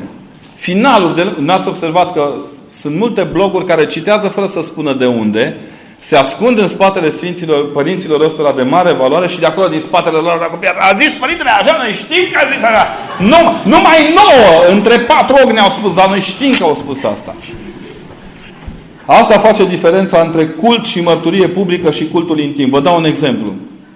La liturghie, oricât ar fi de rugător preotul, el trebuie să spună liturghia într-un rit care să nu obosească comunitatea, pentru că el este preotul rugător al unui act liturgic plenar, în, în public. De-a mă irit eu câteodată când îi aud la stran naș, naș, naș, naș, naș, naș, naș, îi zice, Doamne, miluiește, dar nu iese. Sau cât un agios soteos dă la așa de o jumătate de noapte, merge Hristos, se culcă, se trezește, a continuă, cât un... Da? Musulmanisme de așa, islamizări ale cuvântului. Pentru că ce ne spune nouă biserica în mod cert este să nu exagerăm în întinderea cuvintelor pierzându-se conținutul lor. Dar asta se întâmplă din nefericire și cu sfinții pe care îi folosim ca să ne argumentăm de cele mai multe ori din nefericire când nu cităm corect propriile frustrări. Părinte, să uh, Apropo de canonizări. Ca să vedeți cât de departe s-a muncit și ce mult s-a muncit. Aici aveți primul, al doilea volum din uh, Părintele Arsenie Boca în Arhivele Securității. Așa arată volumul 2. Volumul 1 a fost cam așa, volumul 2 este așa și volumul 3 un pic mai gros. Credeți-mă că nu scriu numai ofițerii de securitate aici. De ani de zile aud o chestie că nu-l putem canoniza pe părintele că a fost legionar. Bă, până la urmă asta este o alegere personală, n-ar fi putut împieta asupra valorii sale. Culmea că așa au încercat și securiștii să arate din 48 până în 89 și nu le-a ieșit. Dar noi ne încăpățânăm. Noi știm noi mai bine decât documentele. Uh, volumul acesta strâns cu foarte multă trudă și următorul dovedesc ce anti-ideologic a fost părintele ca atare. Ce, ce nepartinic și nepărtinitor. Și modul în care și-a construit pastorația legată de modul de viață în Hristos. Este și motivul pentru care, într-un fel sau altul, poate că părinții ăștia care s-au dus în Grecia și au uitat că, că uh, România a trecut printr-o perioadă foarte grea comunistă, dar le-a venit lor una acum și o să-i văd cum fac ei peste 5-6 ani. Poate că au uitat că în mediul oamenilor care veneau totdeauna la în jurul părintelor erau și foarte mulți greco-catolici convertiți. România, părintele a fost trimis la Pristop să spargă acolo un grup de biserici greco-catolice care erau extrem de active, pe care a reușit realmente, într-un excelent duh al, al, pre, al preoției, să, să, să, le, să, le, să le țină în Biserica Ortodoxă. Poate că așa se explică unor de ce părintele are câte un mesaj și către către unii din turma lui Hristos de altă nuanță decât ortodoxă. Dar să faci din asta cap de acuzare, mie mi se pare extrem, extrem de periculos. Uh, o altă carte la care țin foarte mult și a ieșit de curând este aceasta, Chipul, a unui profesor de religie, apropo de necunoscătorii noștri profesori de religie. Este e un roman polițist. Un profesor de religie a socotit cu cale să scrie un roman detectivistic, ca să nu spun polițist. Chipul se cheamă a Părintelui Sorin David, bine, pe el nu-l cheamă așa, dar nu puteam noi să zicem cum îl cheamă, uh, este o poveste de dragoste. De a, așa a apărut la o altă editură decât cea obișnuită, se cheamă editura Alias, ca să nu deranjăm fețele ultra-duhovnicești, care cred în continuare că oamenii nu trebuie să se sărute ca să arate că se iubesc. Cartea este o astfel de definiție a unei lumi care pare că piere, reînvie și se așează în învierea lui Hristos. Este un eseu detectivistic despre viață și moarte, cu toate ale sale. O altă carte este aceasta legată de porțile cerului, cateheză radiodifuzată, pentru cei care aveți preocupări la predarea religiei. Aici aveți material, tâlcuiri întregi la toate tainele bisericii, la tainele pe bune, nu la secretele care le descoperă numai unii, scrii, numai unii dintre jurnaliști în unele dintre dosarele unora dintre arhive. Apoi o traducere din Sfântul Simeon Metafrastru, Sfântul Spiridon Taumaturgul. E o carte care mie mi-a plăcut foarte mult să lucrez la ea pentru că mi l-a adus foarte aproape pe Sfântul Spiridon. Apoi o altă serie de cărți legate de conferințele acestea preumblătoare prin țară, ă, creștinism de vacanță și iubirea care ne urnește. Mie place asta de la iubirea care ne urnește ca și Marcelino, ediția nouă, că n-au, n-au autor. Din jocul tipografului, autorul a rămas doar pe cotor, nu și pe copertă. Și cred că până la urmă, cel puțin asta de aici nici n-ar fi trebuit să mi-o trec cumva pe nume. Și asta la altă la fel este meritul scorului de la Brașov, care a greșit afișul. În loc să pună iubirea care ne unește, a pus iubirea care ne urnește. Și mie mi-a plăcut. Și de aici am continuat toată seara noastră de discuții. Apoi, o altă carte de conferințe care se cheamă Cine este Isus Hristos? Ea avea o soră, dar văd că nu mai are. Cine este Isus Hristos? Cealaltă era cum să ieșim din mediocritate și urmează încă două la fel. Astea ați de citit pe metrou, știți? Adică te duci și... Iar pentru cei care veți primi darul lui Dumnezeu să slujiți la înmormântări, de ce ești trist popor al învierii, o ediție nouă. Întrebarea era pusă în dialul Patriarhiei de un patriarh care, mergând la un parastas și văzând, uh, văzându-i pe oameni foarte supărați, I-a luat deoparte și i-a întrebat de ce ești trist popor al învierii. Și așa s-au născut o serie de cărți de, de predici la mormântare, dintre care la unele țin foarte mult. Este predică la mormântarea unei studente, de exemplu, la pomenirea unei studente, la mormântarea unui alcoolic, unde propun răsturnarea paradigmei predicii, că nu se predică la pătimaș, ci că pătimaș, acela în fața copilului său trebuie să fie protejat de biserică ca copilul, să se spună în continuare că tatăl său a fost un om minunat în ciuda defectelor pe care le-a avut. Și un alt volum la care țin mult este acesta cu farmacia de cuvinte realizat cu domnul Alexandru Rusu pe vremea când la Radio Actualități mai era maratonul duminical. Deranjând emisiunea a fost uh, ajutată să se scurteze tot mai mult, tot mai mult, tot, până am rămas pe linia de sosire cu maratonul. Nu pe linia de plecare, ca să nu zic pe aia de sosire. Uh, sunt uh, dialoguri foarte vii și foarte rapide. Le-am lăsat exact cum au fost, cu foarte, foarte puține excese, unde mi-a scăpat mie limbarița. Una, o altă carte interesantă din seria celor cu dosare de securitate este aceasta, Părintele Teofil Orbul, care l-a văzut pe Dumnezeu, dosarul de securitate al Duhovnicului Bucuriei. Închipuiți-vă că omul ăsta, cât un munte de lumină, a fost pus sub observație, din 56 până în 60 și ceva. Și ajung ăștia așa de dezamăgiți că n-au, domne, ce să-i facă. N-au ce să-i facă tu, aici pe spate scrie și un, din raportul unui, dintr-o notă informativă de scrierea Părintelui, incredibil, incredibil ce mult seamănă istoriile între ele. Și cum n-am învățat nimic. Iar asta altă carte este o carte, se cheamă 77 de întâmplări nostime din viața părinților. Asta pentru că ne-a fost rușine să spunem că e o carte de bancuri cu popi. Da? Nu se cădea. Uh, uite că am să vă citesc din Părintele Paisie Dezlegătoriu cu parul. În viața Părintelui Paisie de la Sihla există un moment interesant și savuros prin amuzamentul de situație și atitudine. Un tată de bună credință vine la părintele Vaisie împreună cu, părinte, cu fiul său și zice Părintele, am adus pe fiul meu să-i citești niște rugăciuni, dezlegări din acele ale Sfântului Vasile cel Mare sau ce crezi dumneata că i-ar fi de folos. Dar ce face fiul dumitale? De ce are nevoie de dezlegări? Ce să spun, părinte? Nu mai nu mă mai pot înțelege cu el. Bea mereu cu băieții din sat. Vine acasă și nimic nu-i convine. Se rățăiește la mamă sa. O înjură, lovește în stânga și în dreapta. Mereu cere bani, îi fură de prin casă. Numai nu reușim să ne descurcăm cu el. Apoi n-a adă încoace, zice părintele.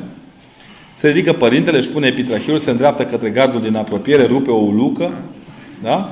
Și începe și dă cu multă conștiinciozitate bătaie bietului băiat. Și dă și dă Tatăl înțepenit șocat, și părinții, dar și faci, mai părinții, l omori. La care părintele îi răspunde foarte sigur pe sine. Zice, băi, fiule, aici soi de drac, numai cu aici soi de dezlegare să spune.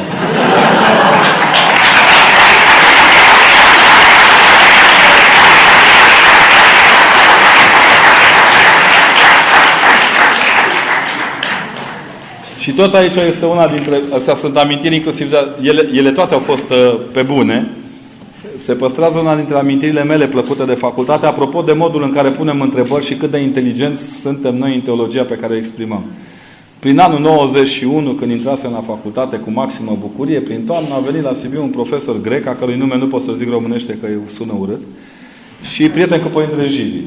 Și ăla foarte excedat așa de naționalismul lui grecesc, grecii nu sunt deloc naționaliști în ce privește așa, a început și ne-a zis nouă la un moment dat foarte agitat așa și foarte spumant că Adam și Eva în rai vorbeau grecește. Băi, și-am zis odată, de două, de trei ori, de patru ori. Eu nebunit. Fierbeam că eu fiind maramureșean, amestec cu brașovenii, cum să fiu eu naționalist? Și la, la momentul întrebării, la ridicat așa, domnule profesor, vă mulțumesc foarte, foarte mult pentru modul în care mi-ați dezlegat una dintre cele mai grele enigme de când am intrat în teologie. Care? A, bravo, mă bucur, cum? Domn profesor, acum am înțeles, domne. Adam și Eva vorbeau în grecește, de aia n-a înțeles ce a zis Dumnezeu, ce le-a zis, pentru că Dumnezeu vorbea românește cu ei.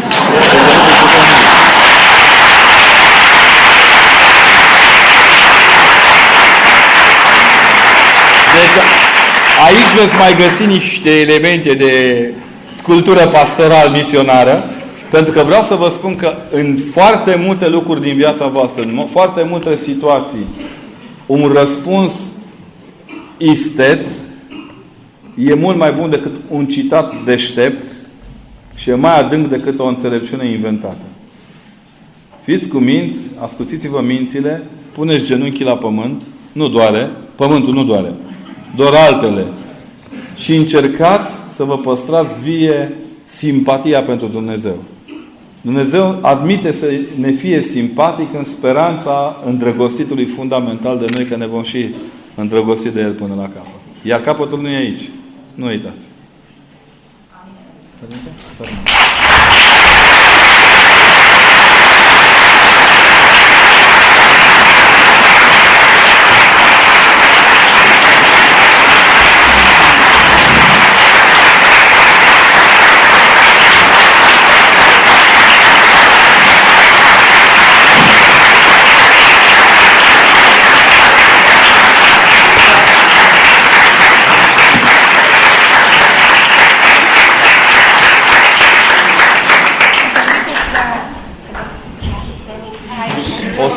Să o să mă invidieze Iohannis, vă spun.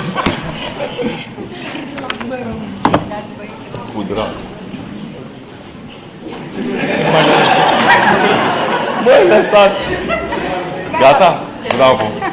Vă las că nu mai merge așa sau? Puteți să mergem și fără. Uh, aș vrea totuși să... Nu merge? Merge?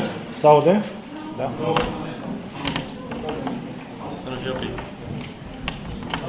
A spus și numele Dumnezeu? Sau mici ce sunt. Nu, trebuie și cazul să spun câteva cuvinte la final. Nu e cazul să mai comentăm. Aplauzele, prezența dumneavoastră au spus totul. Într-adevăr, trebuie să învățăm și să punem întrebări.